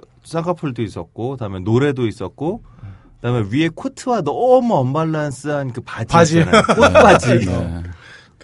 그러니까 이런 것들이 굉장히 강하게 캐릭터를 만들어줬. 그러니까 이 영화에서 가장 그 외면적인 것만으로도 캐릭터가 느껴지는 그런 배우였던 것 같아요. 그 의상이 그 코트가 74년도에 수제로 제작된 코트예요. 그러니까 저희 장모님이 입었던 코트인데 제가 옷을 구하다가 그거를 갖다 이제 와이프가 딱 갖고 온 거예요. 이거 한번 입혀보자 그랬는데 와 입혔는데 딱인 거예요, 진짜. 아, 네. 사모님께서도 센스가 있으시네요. 저희 와이프가 이제 영화 미술 감독이에요. 아, 네. 센스가 있으시구나. 있을 수밖에 없네. 거기에 이제 좀 그 현대적인 느낌의 그 꽃무늬 타이즈를 신기니까 되게 언밸런스하면서도 매치가 되게 좋아서 네, 그렇게 코디를 했죠. 게다가 일부러 부각하셨는지 모르겠는데 그 결국엔 거기 부츠를 신고 계속 도로를 걷잖아요. 떠각떠각 소리가 계속 그 경박하게 들리면서 캐릭터가 확 잡힌 것 같아요. 아, 내가 볼 때는 사모님이 작전을 잘 짰어. 그러니까 정영헌 감독님을 잘 만들어가지고 평생 어떤 자신의 직업에 대한 어떤 공백이 없게끔 만들면 될 거. 자, 제가 또 궁금한 게 하나 있는데요. 조금 이제 제가 감상하면서 아쉬웠던 부분인데. 이 마지막 엄마가 떠나는 부분 있잖아요. 네. 이 부분은 사실 너무 친절을 해요. 네. 근데 남자 주인공이 아까 전에도 말씀드렸듯이 초반에 괴로워하는 장면은 좀 불친절하고 그래서 이게 단순히 누군가의 죽음 때문이라면은 이 남자 주인공 헌우의 행동이 좀 너무 극단적이지 않나 이런 느낌이 있었는데 이 부분에 대해서는 좀 어떻게 생각하시는지. 저는 이 영화가 전체적으로 다 친절한 영화라고 생각을 하는데.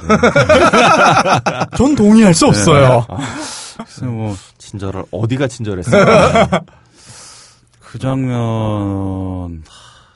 장면이 친절하다고 느껴지는 거는 아마 명확했기 때문에 그런 것 같아요. 그러니까 그 명확하다는 게 그러니까 제가 연출을 하는 데 있어 가지고 이제 말하고자 했던 거. 그러니까 어떤 뭐 저를 포함해서 주인공의 어떤 아픔을 털어내야 되는 이제 그 목적을 달성해야 되는 그 지점에서 아마 그런 장면이 들어가서 좀 친절하다, 좀 뭐 확 튀게 친절하다라고 느끼시는 거는 지금 여기밖에 없는 것 같은데 여기서 듣는 처음 듣는 질문인데 근데 그렇게 생각했어요. 그러니까. 누군가하고 사람이 이별을 한다는 거는 사실 뭐 간단하게 이렇게 이별이라고 얘기할 수 있는데 그거를 이제 털어내려면은 저는 이 세상을 살고 있는 사람의 힘으로 안 된다라는 생각을 했어요. 뭔가 설명할 수는 없지만 저 세상에 가 있는 사람이 나를 좀 놔줬으면 하는 네, 그런 생각을 많이 했거든요. 그러니까 2010년도에 저도 이제 어머니가 돌아가셨는데 아마 그때 이제 제가 생각했던 것들을 많이 반영한 장면인 것 같아요. 네. 이제 그래서 조금 그렇게 직접적으로 좀 들어가다 보니까 아마 이제 그렇게 느끼실 수 있는데, 영화의 어떤 마지막 장면은 사실 영화를 찍기 전부터 그 장면을 명확하게 그렇게 찍어야겠다라고 박아놓고 이제 영화를 제작을 했죠. 근데 뭐, 글쎄요, 뭐 다양하게 되게 받아들이는 것 같아요. 그 장면에 대해서. 어떤 분은 굉장히 좀 불친절한 결말이라고 말씀하시는 분도 있어요. 네. 이렇게 영화를 갖다가 무슨 이미지 같은 거를 닫아버리냐라고 얘기하는 사람도 있는데 저는 그 장면을 닫으려고 넣은 장면이 아니고 이 영화에 어떤 세계가 있다 그러면 이 세계를 바깥 세상으로 열어주고 싶은 생각으로 넣은 장면이거든요. 네, 오히려 그러니까 모든 씬, 마지막 씬의 그 방향도 그렇고 세상으로 나아간다는 느낌이지 이게 그렇죠. 어디로 갇힌다는 느낌은 별로 안 받았어요. 사실. 그래서 이제 뭐 이제 그런 의도로 아마 읽어주시면 될 것 같고. 그래서 저는 이제 제가 이게 친절하다고 얘기했던 게 영화의 전체적인 그 레바논 감정이라는 감독의 의도는 되게 잘 절실하게 느꼈어요. 근데 마지막은 명확한 감정이잖아요. 네. 그러니까 내가 어머니와 이별을 하는 아주 명징한 부분이라서 이거는 레바논 감정이 아닌 거예요. 네. 아, 이제 해소가 돼버리니까 끝까지 난 좀 모호했으면 좋겠는 거지. 네. 그런 어떤 관객으로서의 바람도 있었던 거죠. 이 영화의 목표는 이제 레바논 감정, 네. 그러니까 그 모호한 감정에 대한 결을 표현하려고자 했던 영화이지만 또 달리 생각했을 때는 이걸 극복해보자라는 어떤 또 의미도 있거든요. 그러니까 제가 처음에 이제 가장 낯선 위로라고 했는데, 네. 그러니까 이 영화를 봤을 때 사람들이 저는 위로를 좀 받았으면 좋겠다라는 생각을 네. 했어요. 관객들한테. 그러니까 이런 세계도 있다. 이런 세계도 있다. 극장 안에서 보는 이 세상은 이렇게 힘든 세상이다. 하지만 밖에 나가보면 세상은 아직 좀 더 살만하고 아름답다. 이제 뭐 그런 생각을 했던 것 같아요. 네. 그게 저는 개인적으로 미장센으로 잘 표현된 것 같다는 생각이 좀 들어요. 특히 그, 눈 쌓인, 눈 덮인 하얀 산에 나뭇가지가 잎이가 하나도 없는 그 나뭇가지 사이로 주인공들이 계속 산으로 네. 오가잖아요.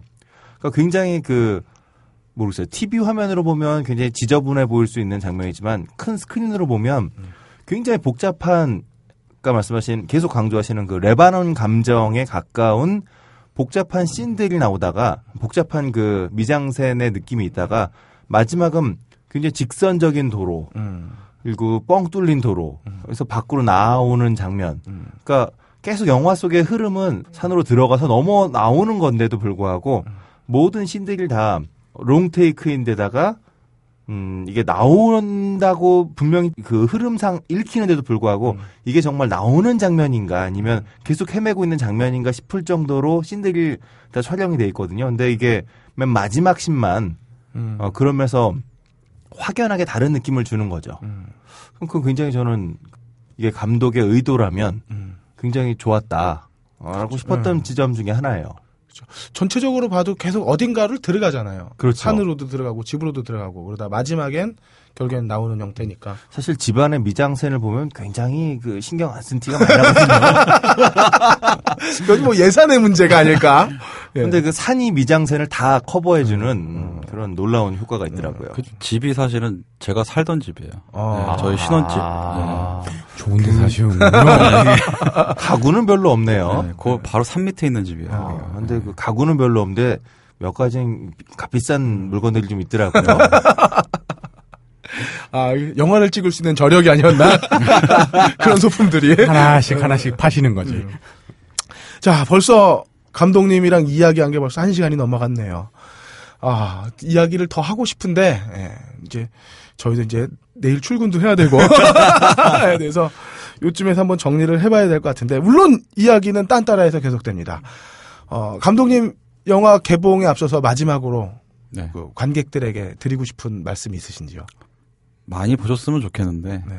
뭐 현실적으로 한계는 분명히 있을 것이고 그래도 또 제가 열심히 또 극장으로 가서 이렇게 또 같이 얘기하는 시간도 이렇게 나누려고 해요. 네. 네. 그래서 발로 뛰어야 돼서 오시면은 또 재밌게 또 이야기 나눌 수 있는 시간도 있고 이 영화가 어떤 거를 강요하는 영화가 아니고 사실 이렇게 이런 세계도 있고 이런 감정도 있고 여러분들은 어떤 상태에 있느냐라고 네. 질문을 던지고 우리 한번 같이 극복해보자라는 어떤 그런 의도가 있는 영화였기 때문에 뭐 어렵게 생각하지 마시고 예. 그 영화 되게 쉬워요. 그리고 예. 아 그럼요. 여기서 지금 너무 어렵게 막 무슨 이렇게 아트 영화처럼 네. 된 것 같은데 영화 굉장히 쉽고 명쾌하기 때문에 예, 감독상을 받았다라고 하니까 네. 더 그런 것 같아요. 심지어 그것도 모스크바에서 받았다라고 하니까 네. 타르콥스키도 생각나는 것 같고 감독상을 준 이유는 야 영화를 이렇게 쉽게 만들었어? 네. 분명한 거는 타르콥스키보다 커트는 한 100배 많습니다. 그러니까 뭐 네. 편하게 오셔가지고 재밌게 보셨으면 좋겠고 또 이 겨울 이제 마지막 이제 봄이 오는 이 중간의 계절이잖아요. 네. 예, 네. 좀 있으면 봄이 오고 이제 겨울이 가고 있는 이 계절에 딱 어울리는 예, 굉장히 어울리는 영화이기 때문에 많이 찾아주셨으면 좋겠어요. 네. 이게 그런 것 같아요. 우리가 왜 요즘 농구에서 조류 독감 유행하잖아요. 막 돼지 콜레라 돌고 뭐 네. 광우병 도는 이유가 모든 키우는 동물들이 동일한 유전자를 갖고 복제해서 태어나는 거잖아요. 거의 비슷한 그 유전적 형질을 갖고 있는 동물들을 기계적으로 재배를 하다 보니까 한번 병이 돌면 다 걸려 죽어요. 지금 우리나라 영화계도 그래. 국한된 장르, 국한된 기법, 그리고 아주 상업적인 스킬들만 가지고 이렇게 짜여진 영화는 정말 뭐가 하나 돌면 한 방에 다 가. 뭐 뒤에 얘기하신 내용은 이해하겠지만 앞에 거는 과학적으로 두드려 맞을 내용. 아, 밖에는 지금 파토님이 과학하고 앉아있는 하고 있는데요. 이게 뭐 과학적으로 뭐 문제가 된다면 모르겠지만 어쨌든 우리가 문화의 다양성 측면에서 그리고 건강한 어떤 대한민국 영화계를 위해서 이렇게 검증받은 독립영화는 또 열심히 봐야죠. 그리고 재밌어요, 정말. 네. 재밌고. 이 영화는 재밌기 때문에 봐야 됩니다. 그리고 아주 이상한 감정을 느끼실 수도 있고 또 그걸 통해서 또 쾌감을 느끼실 수도 있을 겁니다. 자, 긴 시간 여기 나와서 수고해 주신 우리 정영헌 감독님께 박수로 한번 마무리를 해보죠. 감사합니다. 영화음악의 A to Z 영화 딴따라 딴지 영진공 미모 5위 해비존님의 영화 딴따라 시간입니다. 자, 미모 5위 네. 방금 만들어 놨어요. 믿지도 않은 얘기를 하고 있어요. 네. 근데 그 사진은요, 여러분 네. 잘못된 사진입니다. 그렇죠. 사진이 거짓말할 리는 없죠. 변명 따위 필요 없어요. 그러니까 기자가 나에게 양심을 푸는 것 같아. 기자가 안티야, 기자가 안티. 그러니까 아니면 한국 대중음악상에 대해 안티를 하셨던 것 같아, 그 양반. 뭐 그렇습니다. 예. 자, 어쨌든 오늘 레바논 감정 얘기하고 있는데요. 레바논 감정 얘기로다가 오늘 딴따라도 좀 풀어보려고 합니다. 네. 사실 이 영화에는 음악이 그다지 많이 쓰이진 않았어요. 네. 지난주에서 계속해서 이 예산상의 문제가 아닐까 싶은 이유로 악기도 굉장히 단촐하게 사용되고 뭐 그렇습니다. 뭐 근데 중요한 건 실제로 영화를 가만히 살펴보면 어떤 식으로건 거의 모든 씬에 음악이 흐르긴 흐릅니다. 근데 그 음악이 이제 크게 느껴지는 경우도 있고 그다음에 그렇지 않은 경우도 있고 좀 여러 가지가 있습니다만 그럼에도 불구하고 음악으로 해야 할 얘기가 있는 지점은 꼭 음악이 들어가 있다. 더군다나 이 영화가 레바논 감정이라고 해서 감독님이 말씀하시는 그 묘한 감정에 대한 이야기이기 때문에 그 감정선들을 음악이 무리해서 보여주지 않는 선에서 설명하기 어려운 느낌들을 음악으로도 같이 잘 표현해주고 있다라고 얘기할 수 있을 것 같아요. 저는 개인적으로 이제 주인공 그 헌우의 테마가 굉장히 이제 귀에 많이 남았어요. 그러니까 어떤 식이냐면 아까 편집의 그루브 말씀하셨는데 음악에서도 약간 비슷한 그루브가 있었던 것 같아요. 그러니까 피아노가 한 박자 빠르게 진행이 되고 나면 그 뒤로다가 앰비언트 사운드가 이제 거기에 이렇게 삽입이 돼 있어요. 그 앰비언트 사운드가 뭐죠? 전에도 앰비언트 얘기하지 않았어요, 우리? 저희 단이라서요. 처음인 것 같은데요? 그러니까 앰비언트라고 하는 건 공간감이잖아요. 공간감. 네. 그러니까 이게 네, 정정해드리면 앰비언스입니다. 아 예, 앰비언트 사운드라고 하면 네. 되죠. 네. 네. 싸워. 나 앰비언트 사운드라고 계속 얘기하고 있구만. 그 예. 김태용 PD. 지난주에 가운데 페달도 네. 네, 그래요. 어쨌든 그 앰비언트 사운드가 그 뒤에 붙어주면서 피아노 선율을 따라가는 앰비언트 사운드가 그러니까 공간감이 있는 그러니까 이건 실제로 존재하는 소리는 아니죠. 신디사이저나 뭐 아니면 미디를 통해서 만들어낸 그래서 인위적으로 만들어진 공간감을 부여된 사운드인데 이 소리가 이제 따라와요. 그러니까 이게 그 헌우가 느끼고 있는 감정들 있잖아요. 네. 어머니의 죽음이라고 하는 이것으로부터 벗어나고 싶어하는 동시에 또 여기에 계속 사로잡혀 있고 싶어하는 두 가지가 이제 헌우에겐 다 느껴진다고 저는 생각을 하는데 그거를 음악적으로 굉장히 잘 표현해줬다. 그러니까 이 사람이 느끼고 있는 이 불안감 그리고 벗어나고 싶은 것 이 안에 계속 머물고 싶은 이 상반된 이미지들을 명징하게 들리는 피아노 사운드와 그다음에 그걸 따라가는 앰비언트 사운드가 이제 같이 존재함으로써 그 주인공의 어떤 감정 상태를 참 잘 보여준 그런 음악이었다라고 생각이 됩니다. 네. 또 뭐 그거 말고도 이 각 주인공들마다 테마 음악이 있는 것 같아요. 네. 제가 OST를 따로 들어본 건 아니고 이제 영화를 보면서 따라가 보면 각각의 이제 주인공들에게 다 테마가 있는데 그 테마들이 대체로 그 주인공의 성격들을 참 잘 표현해주고 있고 저는 그 중에서도 이 여자의 테마 음악이 뭐 여자에게 테마 음악보다는 여자가 직접 부르는 노래가 네. 훨씬 더 이제 이 여자 배우의 캐릭터를 만들어주는 데 대한 중요한 그런 역할을 했다라고 생각을 합니다. 그래서 뭐 음악이 어떤 영화의 전반적인 흐름을 딱 채가진 않지만 영화의 흐름을 굉장히 풍성하게 만들어주는 그리고 이 껄림의 얘기대로 하자면 이 모호한 감정을 더 확장시켜주는 역할을 음악이 하고 있다.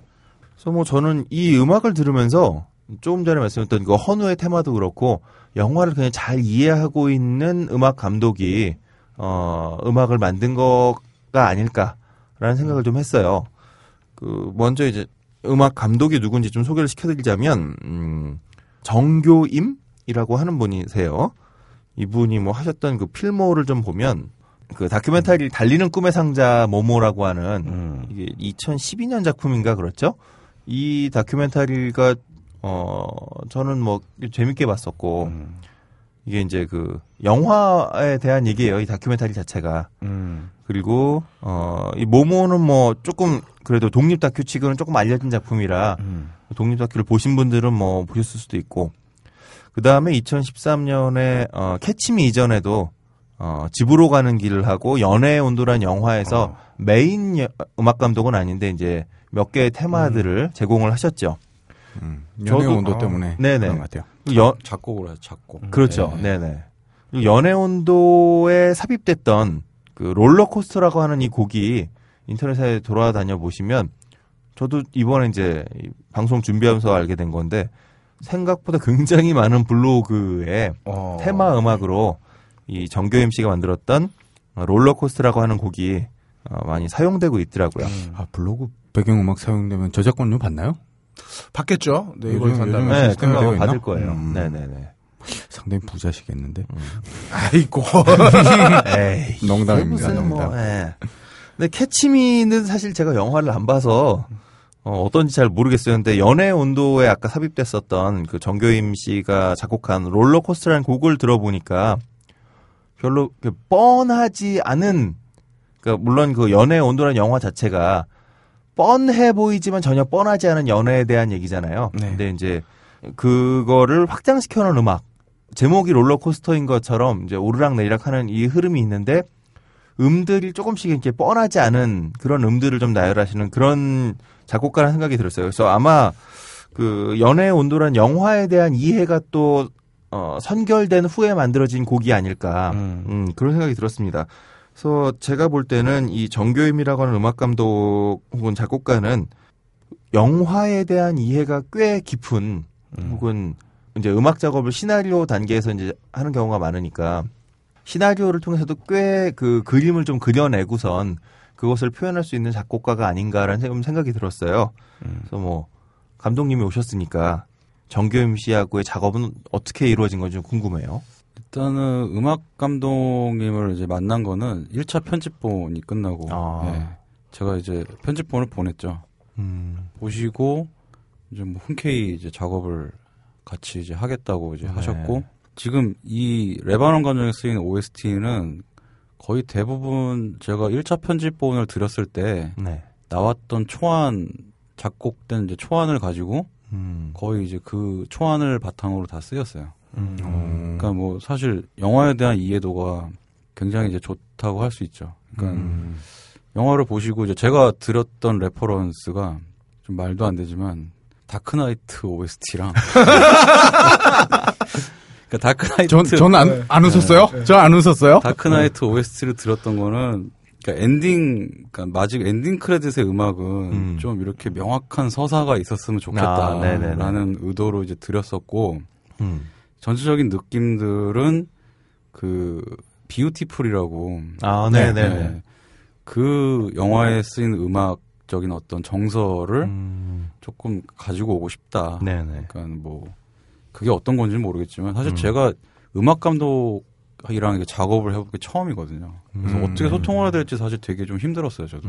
근데 굉장히 캐치를 잘하고 음악을 이제 처음에 딱 주셨는데 너무 좋더라고요. 네. 그래서 작업을 했을 때는 이제 거의 디테일한 것들은 이제 많이 조율을 했었고요. 그러니까 뭐 악기 이런 악기는 좀 뺐으면 좋겠다. 네. 내지는 이제 뭐 요런 소리는 좀 요런 걸로 바꿨으면 좋겠다.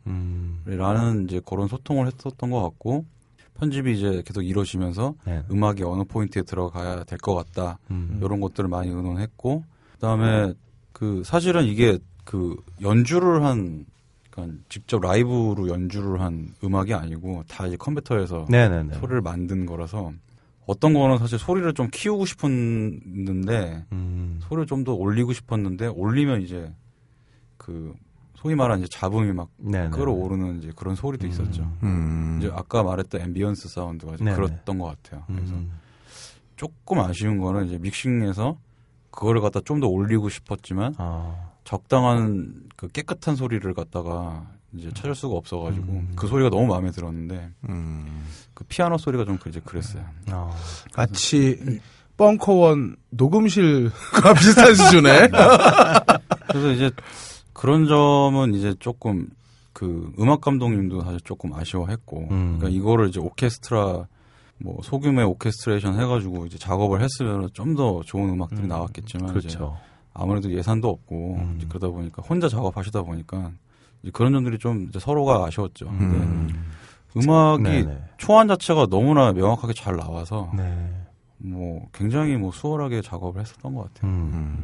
예, 저도 그러니까 이게 그 당연한 일상에서 누구나 마주할 수도 있는 위기 상황인 동시에 사실 우리 일상에서도 쉽게 만나기는 어려운 장면들이잖아요. 근데 그러니까 이게 이 영화의 그 특히 사냥꾼을 보면 이게 그럴 법할 수도 있는. 그러니까 정말 아무 생각 없이 이 사람은 히치하이킹 한번 했다가 그냥 낭패를 당하는 거잖아요. 이게 물론 뭐 이걸 또 그 어떤 분들은 죄를 지었으니까 뭐 간음을 했으니까 뭐 이렇게도 볼 수 있겠지만 뭐 그런 의미는 아닌 것 같고 이 위태로운 일상에 숨겨져 있는 폭력을 보여줬다라고 생각하면 그런 이 좀 당황스러운 스토리잖아요. 이게 일상이 얼마나 그 위태로운지를 보여주는. 근데 이 당황스러운 스토리를 정말 음악적으로 잘 표현했고 저는 이제 오히려 근데 지금 감독님은 뭐 정교임 음악 감독도 그렇고 조금 더 실내악 정도의 그 악기를 사용했으면 더 좋았을 거라고 생각을 하신다고 이제 말씀하셨는데 저는 오히려 반대로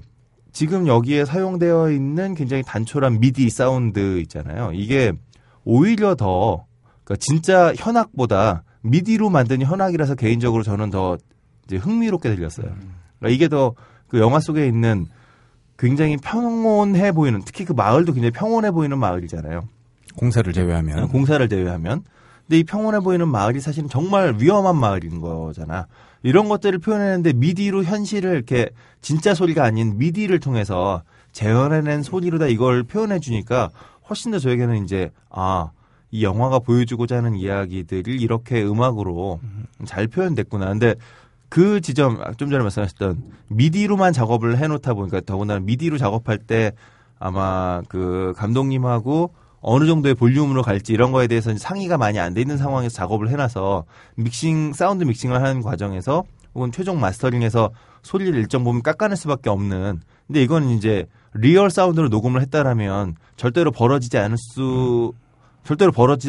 않을 일인 거죠. 그러니까 미디라고 하는 이제 작업의 한계인 동시에 저는 그럼에도 불구하고 미디로 작업했다는 게 굉장히 저에게는 좀 이렇게 흥미롭고 그리고 영상을 잘 표현해주는 그런 장치였던 것 같아요. 얘기를 듣고 보니까 그 극 중에 딱 2번 정도 나오는데 눈이 싹 내리면서 하늘은 눈 내리고 있어서 시커먼 구름과 함께 이렇게 숲의 전경을 보여주는 장면이 2장면이 나오는데 거기서 얘기하셨던 건 좀 실내악이나 이런 오케스트레이션을 사용해서 소리가 나왔다면 갑자기 그 화면이 너무 들뜨고 동떨어져 보이는 영화의 맥락과 맞지 않는 마치 러브레터를 보고 있는 듯한 착각을 일으키게 만들 그런 장면이었는데 사운드 때문에 도리어 그 장면이 자연스럽게 주인공들이 갖고 있는 그런 공간감을 부각시켜주는 그런 장면으로 이해될 수 있겠다는 생각이 들었어요. 예, 감독님은 아쉬웠다 하지만 또 관객 입장에서는 또 이게 또 오히려 좋게 받아들일 수 있었다는 뭐 그런 생각이 좀 있고요. 개인적으로 이 영화의 음악 중에 삽입된 음악 중에 진짜 씬 스틸러는 이 여자가 헌우에게 불러주는 노래죠.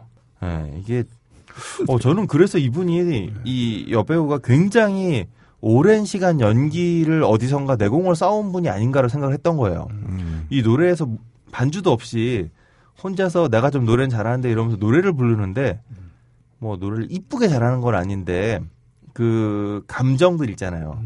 그러니까 뭔가 끈적하기도 하지만 또 그렇다고 아주 끈적한 것도 아니고 그러니까 정말 이 명쾌하지 않은 노래 거기다가 약간 울음이 섞여 있는 것 같기도 하고 또 억지로 잘 불러보려고 노력하면서도 그게 안 되는 것 같은 이런 느낌들이 섞여 있는 그 노래가 전 되게 이 영화에서 크게 다가왔어요. 결정적으로 소주병에 숟가락이 안 꽂혀 있었어. 아주 모호한 장면이야. 아무튼 이 시골 출신들 이게 다 있어. 그 장면에서의 이 노래는 이제 이은하 씨가 86년에 발표했던 겨울장미라는 노래예요. 네. 이 노래는 감독님이 처음부터 의도하셨던 선곡하셨던 건가요? 그러니까 그 장면에서 이제 여자 배우한테 얘기를 했어요. 노래를 불렀으면 좋겠다. 노래를 불렀으면 좋겠는데 노래를 뭘 불러야 될지는 모르겠다. 아. 그렇게 얘기를 했는데 일주일 뒤인가 이제 그 김진욱 배우가 전화를 했어요. 겨울장미라는 노래가 있는데 감독님 한번 들어보시라고. 오. 그래서 이제 저한테 제시했던 버전은 심수봉이 부르는 버전이에요. 아. 그러니까 이은하 씨가 불렀던 버전은 이제 나중에 이제 들었고 이제 심수봉 씨가 불렀던 버전을 들었는데 그냥 사실 별 생각 없이 뭐 겨울장미? 뭐야 그거? 그래가지고 들었는데 머리에 이제 딱 한 대 맞은 거죠. 이야 이거다. 그러니까. 그래가지고 진욱이한테 전화를 했죠. 이제 김진욱 배우한테. 야, 너 이거 어디서 찾았냐 그랬더니 이제 본인이 자꾸 연구를 한 거예요. 그러니까 왜냐하면 김진욱 배우 나이를 제가 지금 모르지만 그 나이 때 알 수 있는 노래는 아닌 것 같은데. 그러니까 본인의 역할이 어떤지 매춘부 직업 여성이고 이제 그런 감정을 모르잖아요. 그 친구가. 그러니까 자꾸 이제 그런 거에 대한 시도 찾아보고 이제 그런 자료들을 서로 공유를 많이 했어요. 그러다가 이제 어느 날 이제 그 친구가 음악을 찾아서 준 거죠. 그러니까 이거는 사실 뭐 김진욱 배우가 아니었으면 아마 이 음악을 못 만났을 것 같아요. 이 노래를. 그렇군요. 이게 좀 다른 느낌이 보통의 상업 영화는 커뮤니케이션의 한계들이 있잖아요. 네. 배우는 또 배우의 자존심이 있고 감독은 감독이 있는데 이런 독립 영화에서는 이게 또 되게 매력이네요. 같이 만들어가는 협업의 공간들이 있으니까 그런 지점에서 그 힘든 환경을 견뎌내는 거죠 사실. 그런 재미가 있으니까. 네. 그래서 저는 이 부분에서 노래도 노래지만 자꾸 경아가 떠올랐어요. 옛날 그 70년대의 경아가 떠올랐고 그리고 여기서의 이제 그 여자가 주인공 여자가 떠올랐는데 둘은 너무 달라. 별들의 고향. 별들의 고향의 경아는 순진과 그 무구의 그 결정체잖아. 그렇죠. 비록 내가 하는 일은 그렇지만 순진한 마음으로 사랑을 나눠주는 분이지.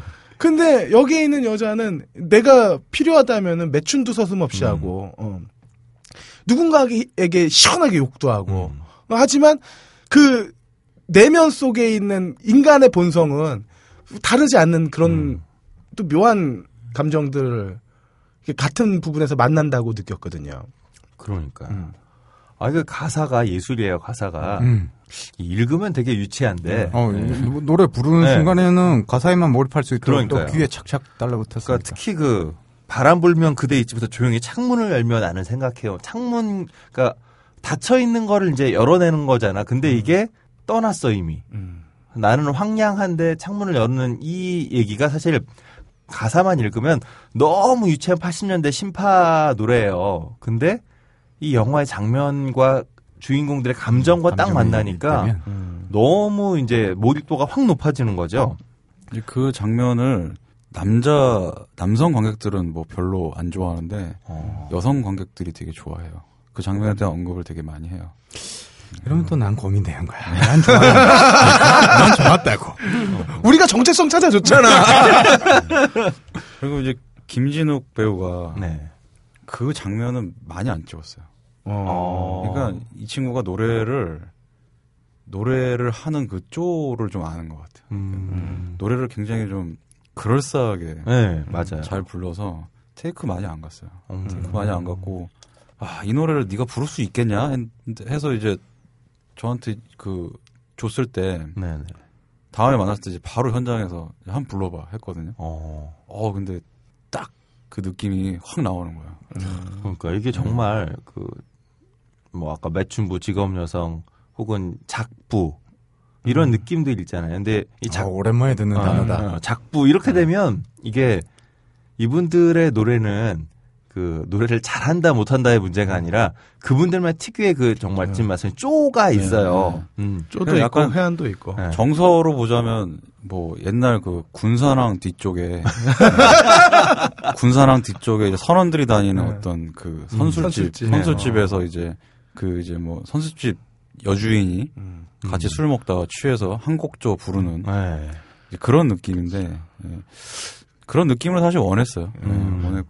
아, 그리고 그 작부집 여자들이 동네 미용실에서 야매를 한 눈인 거야. 와닿네.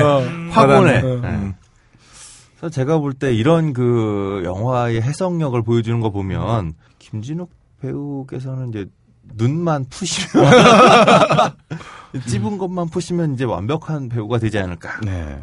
그러니까 이 영화를 위해서는 이제 완벽한 그 모습을 보여주신 거고. 찝은 거 풀 수도 있나요? 지금 많이 풀렸어요. 다행입니다. 굉장히 다행입니다.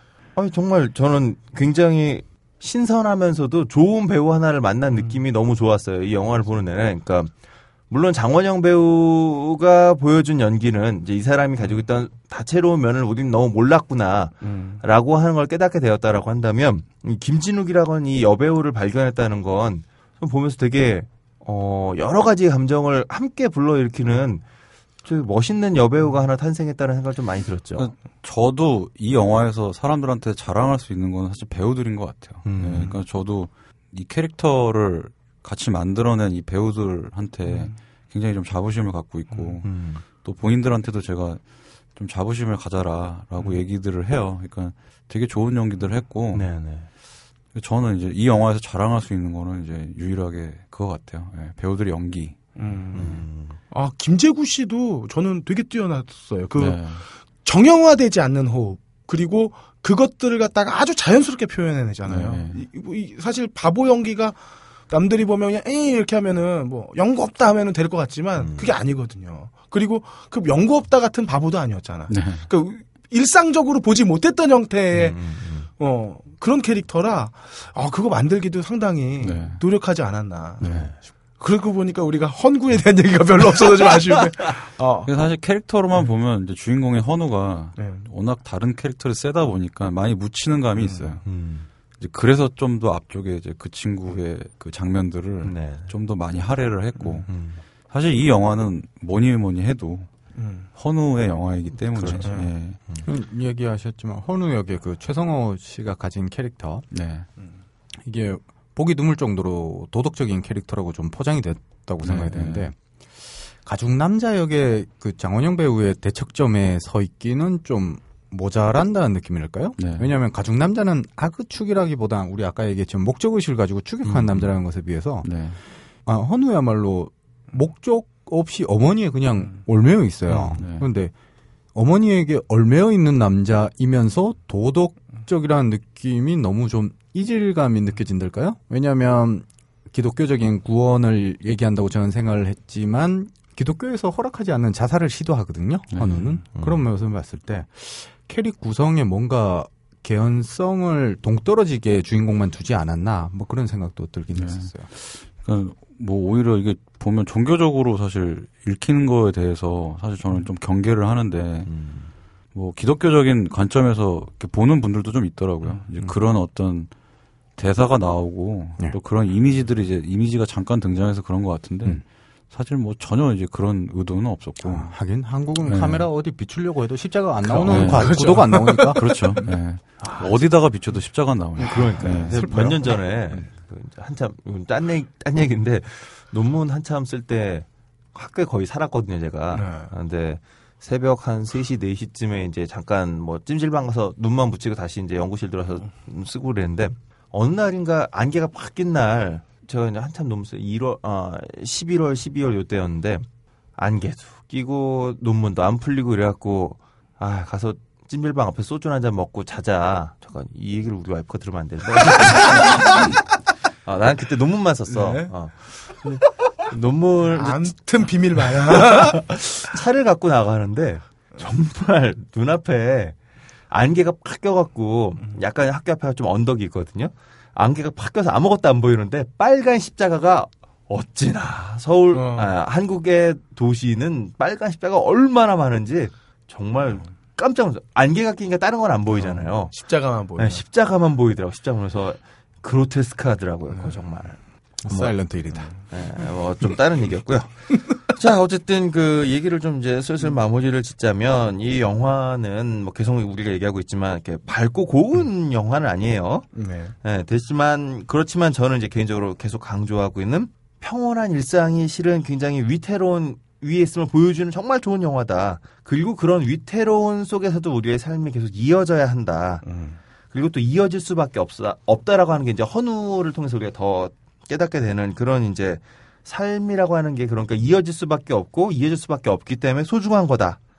이런 것을 좀 생각하게 되는 그런 영화라고 생각이 되고요. 근데 그런 그 위태로움을 느끼게 만드는 순간마다 이 배우들의 뭐 공허하기도 하고 살벌하기도 아니라 눈빛들이 이제 이런 이야기들을 해주고 있는데 그 눈빛 못지않게 저는 개인적으로 이제 몇 개의 차원으로 겹겹이 쌓여있는 아까 앰비언트 사운드도 있고 무슨 사운드 이런 그 피아노 소리 이런 것들이 여러 겹으로 쌓여있는 소리들이 뭐 많지는 않지만 그러니까 많은 부분에 등장하는 것은 아니지만 이 다층적인 소리의 음악들이 이러한 감정들을 굉장히 잘 표현해준 꽤 멋진 음악이다.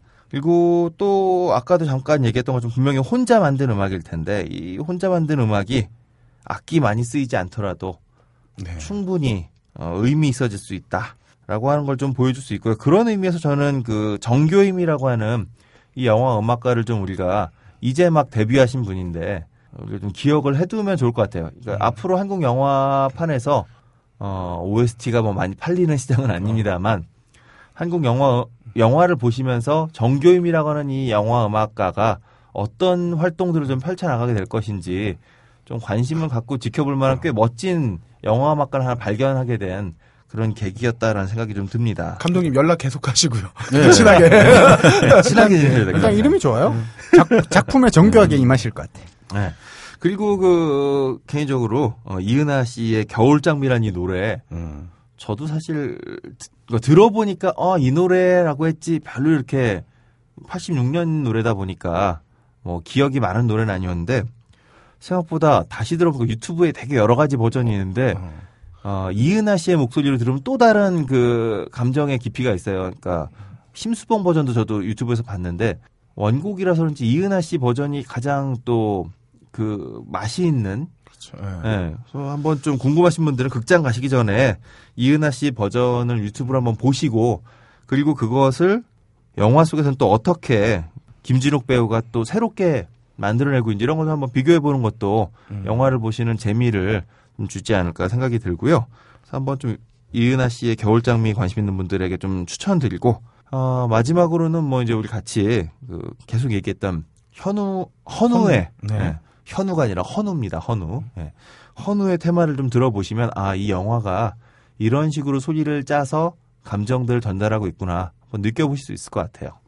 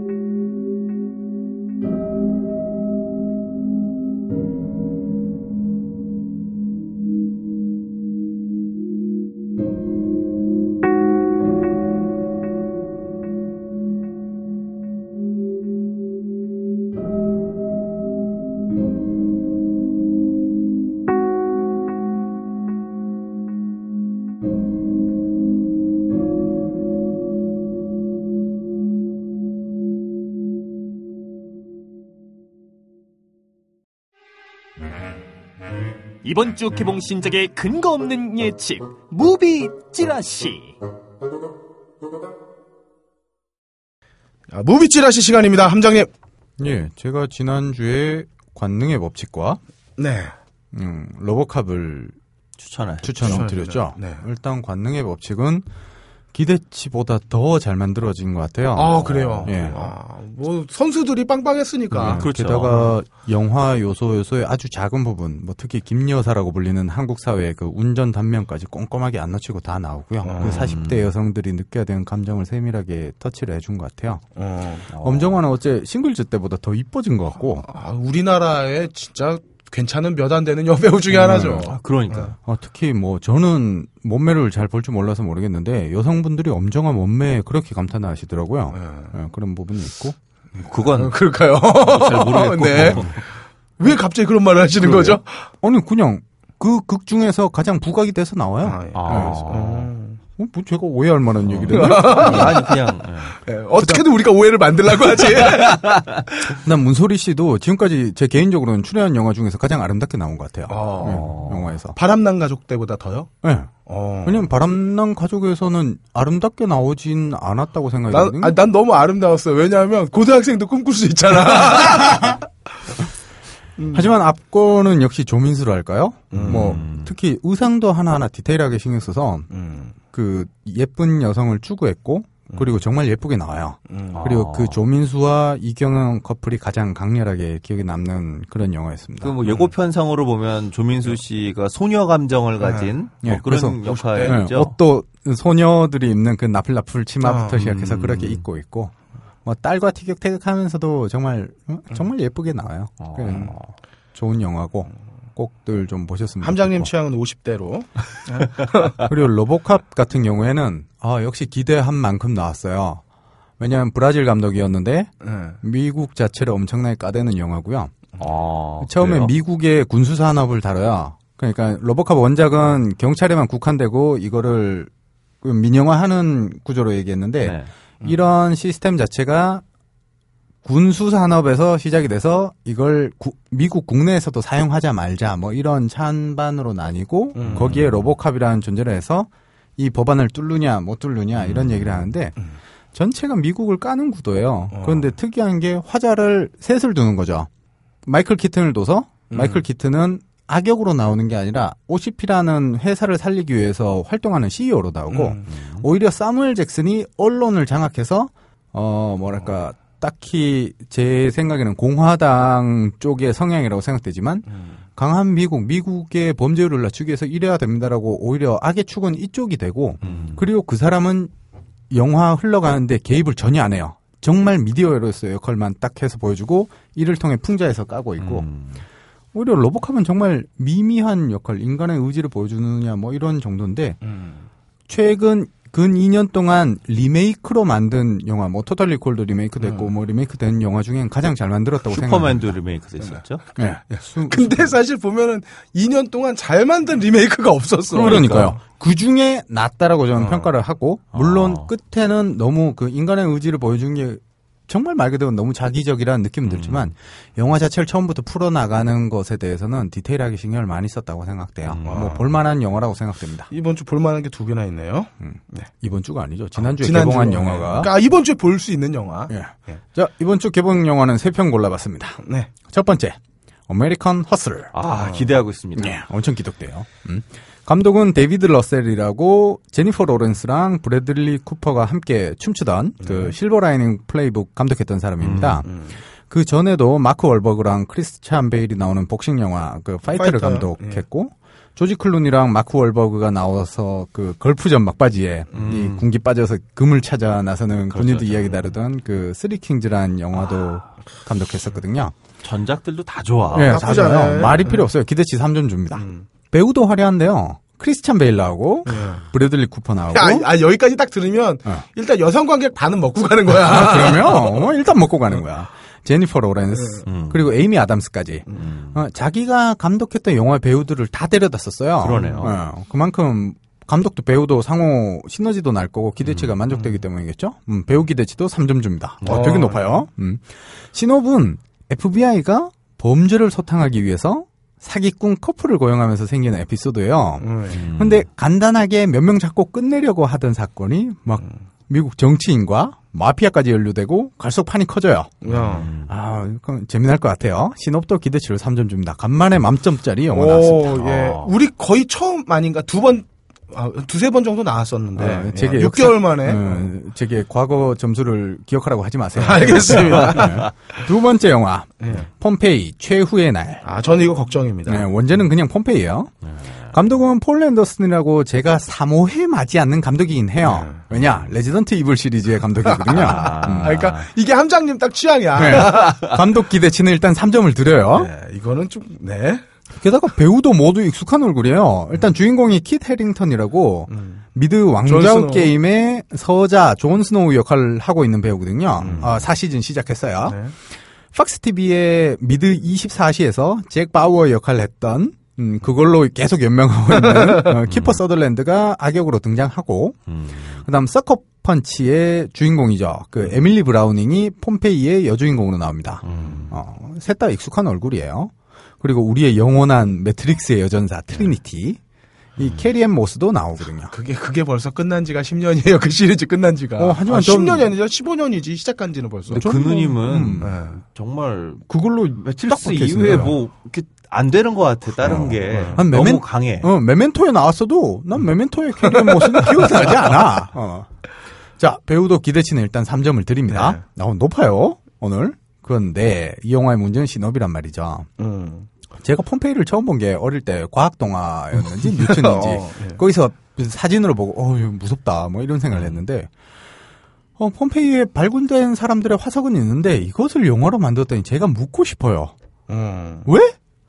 재난 영화도 우리가 화산 가지고 하는 거는 볼케이노 뭐 볼장 다 봤다고 생각되는데 이거 러닝타임도 안 나올 텐데 거기에다가 배신, 복수, 멜로까지 다 때려넣은 꼴을 생각하니까 그거 참 기대치 1점 줍니다. 우리가 합계. 좋은 예를 봤었죠. 에로배우 살인사건. 네? 다 때려넣고도 제대로 만드는 명작. 합계 7점이에요. 네. 아니 누가 나한테 그 페이스북에 그거 영화 좀 구할 수 있냐고 이거를 우리의 방송을 이렇게 오독할 수도 있구나. 네. 새로운 경험했어요. 그래도 OCN에서는 편성해줬어요. 그러니까. 얼마 우리가 방구준 깁니다. OCN 정도는 움직여요. 자, 세 번째 영화. 한국 영화 찌라시 위험한 소문입니다. 감독은 김광식이라고 넷깡패 같은 애인 만든 감독이에요. 네. 좋은 영화죠. 네, 그 영화 참 좀 골 때렸어요. 아니 무슨 깡패가 너무 똑똑했어. 막 데모 얘기하고. 아, 그렇지. 네, 약간 그런 게 있긴 한데 그래도 박중훈이라고 하는 배우가 이걸 소화하니까 그렇죠. 확 오잖아요. 그래도 깡패가 세상을 통달하는 수준이 너무 달라서 아무튼 좋은 시도였던 영화라 생각하고 감독 기대치는 2점을 드립니다. 네. 배우는 적당히 화려해요. 적당이란 표현이 조금 그렇긴 하지만 김강우가 주연으로 나오는데 주연은 별 관심이 없고요. 그러니까 여기서 적당히가 붙는 거잖아. 네. 정진영, 고창석, 요즘 봉사활동에서 인상 한번 썼다고 오해받는 박성웅 아저씨, 안성기 아저씨, 박원상 씨까지 나와요. 이 배우들은 기대치 3점 안 주면 때리겠어요.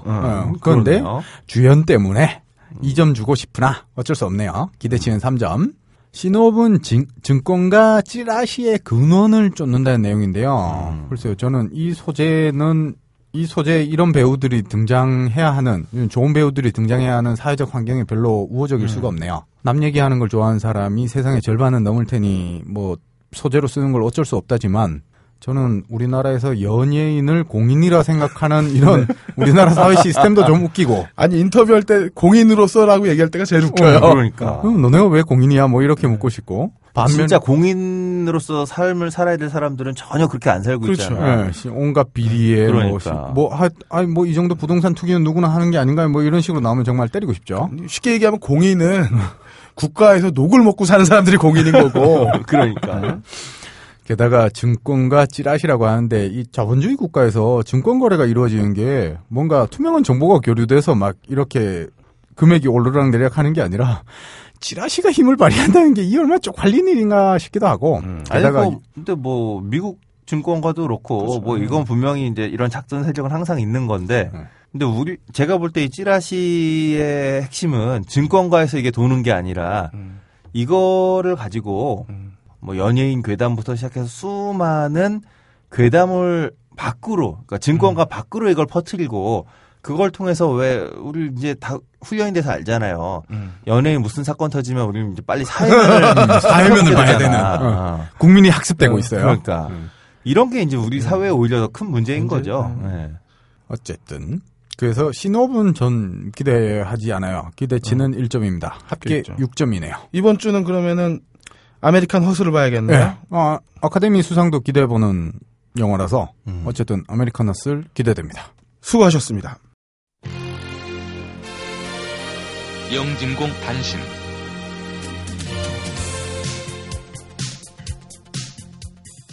단신 소식입니다. 또 단신 소식이란. 왜? 단신입니다 그래야지. 그러니까 동어방복을 그러니까, 지적하는 사람들이 있었잖아요. 낙석하는 바위지. 역전 앞에서 만나. 그런 거지 뭐. 단신입니다. 예, 시네마테크의 친구들 영화제가 계속 진행되고 있고요. 뭐 2월 23일까지니까 아직도 못 가보신 분들은 한번 찾아보시면 좋겠어요. 인디스페이스에서는 그토록 광고했던 또 하나의 약속이 계속 상영되고 있으니까요. 스케줄 보시고 꼭 한번 보셨으면 좋겠습니다.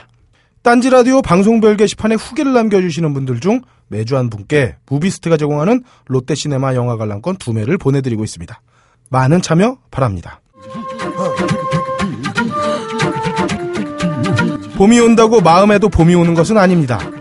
침대에서 기어나와 현관문은 열 성이라도 있어야 봄볕이라도 받습니다. 여러분을 붙잡고 있는 마음의 덫은 무엇입니까? 녹음 김태용, 효과 고승수, 제작 딴지일보, 진행의 그럴거리였습니다. 다음 주에는 겨울왕국 신드롬, 엘사와 각하는 진짜 유사한가에 대한 심리학적 고민이 이어지겠습니다.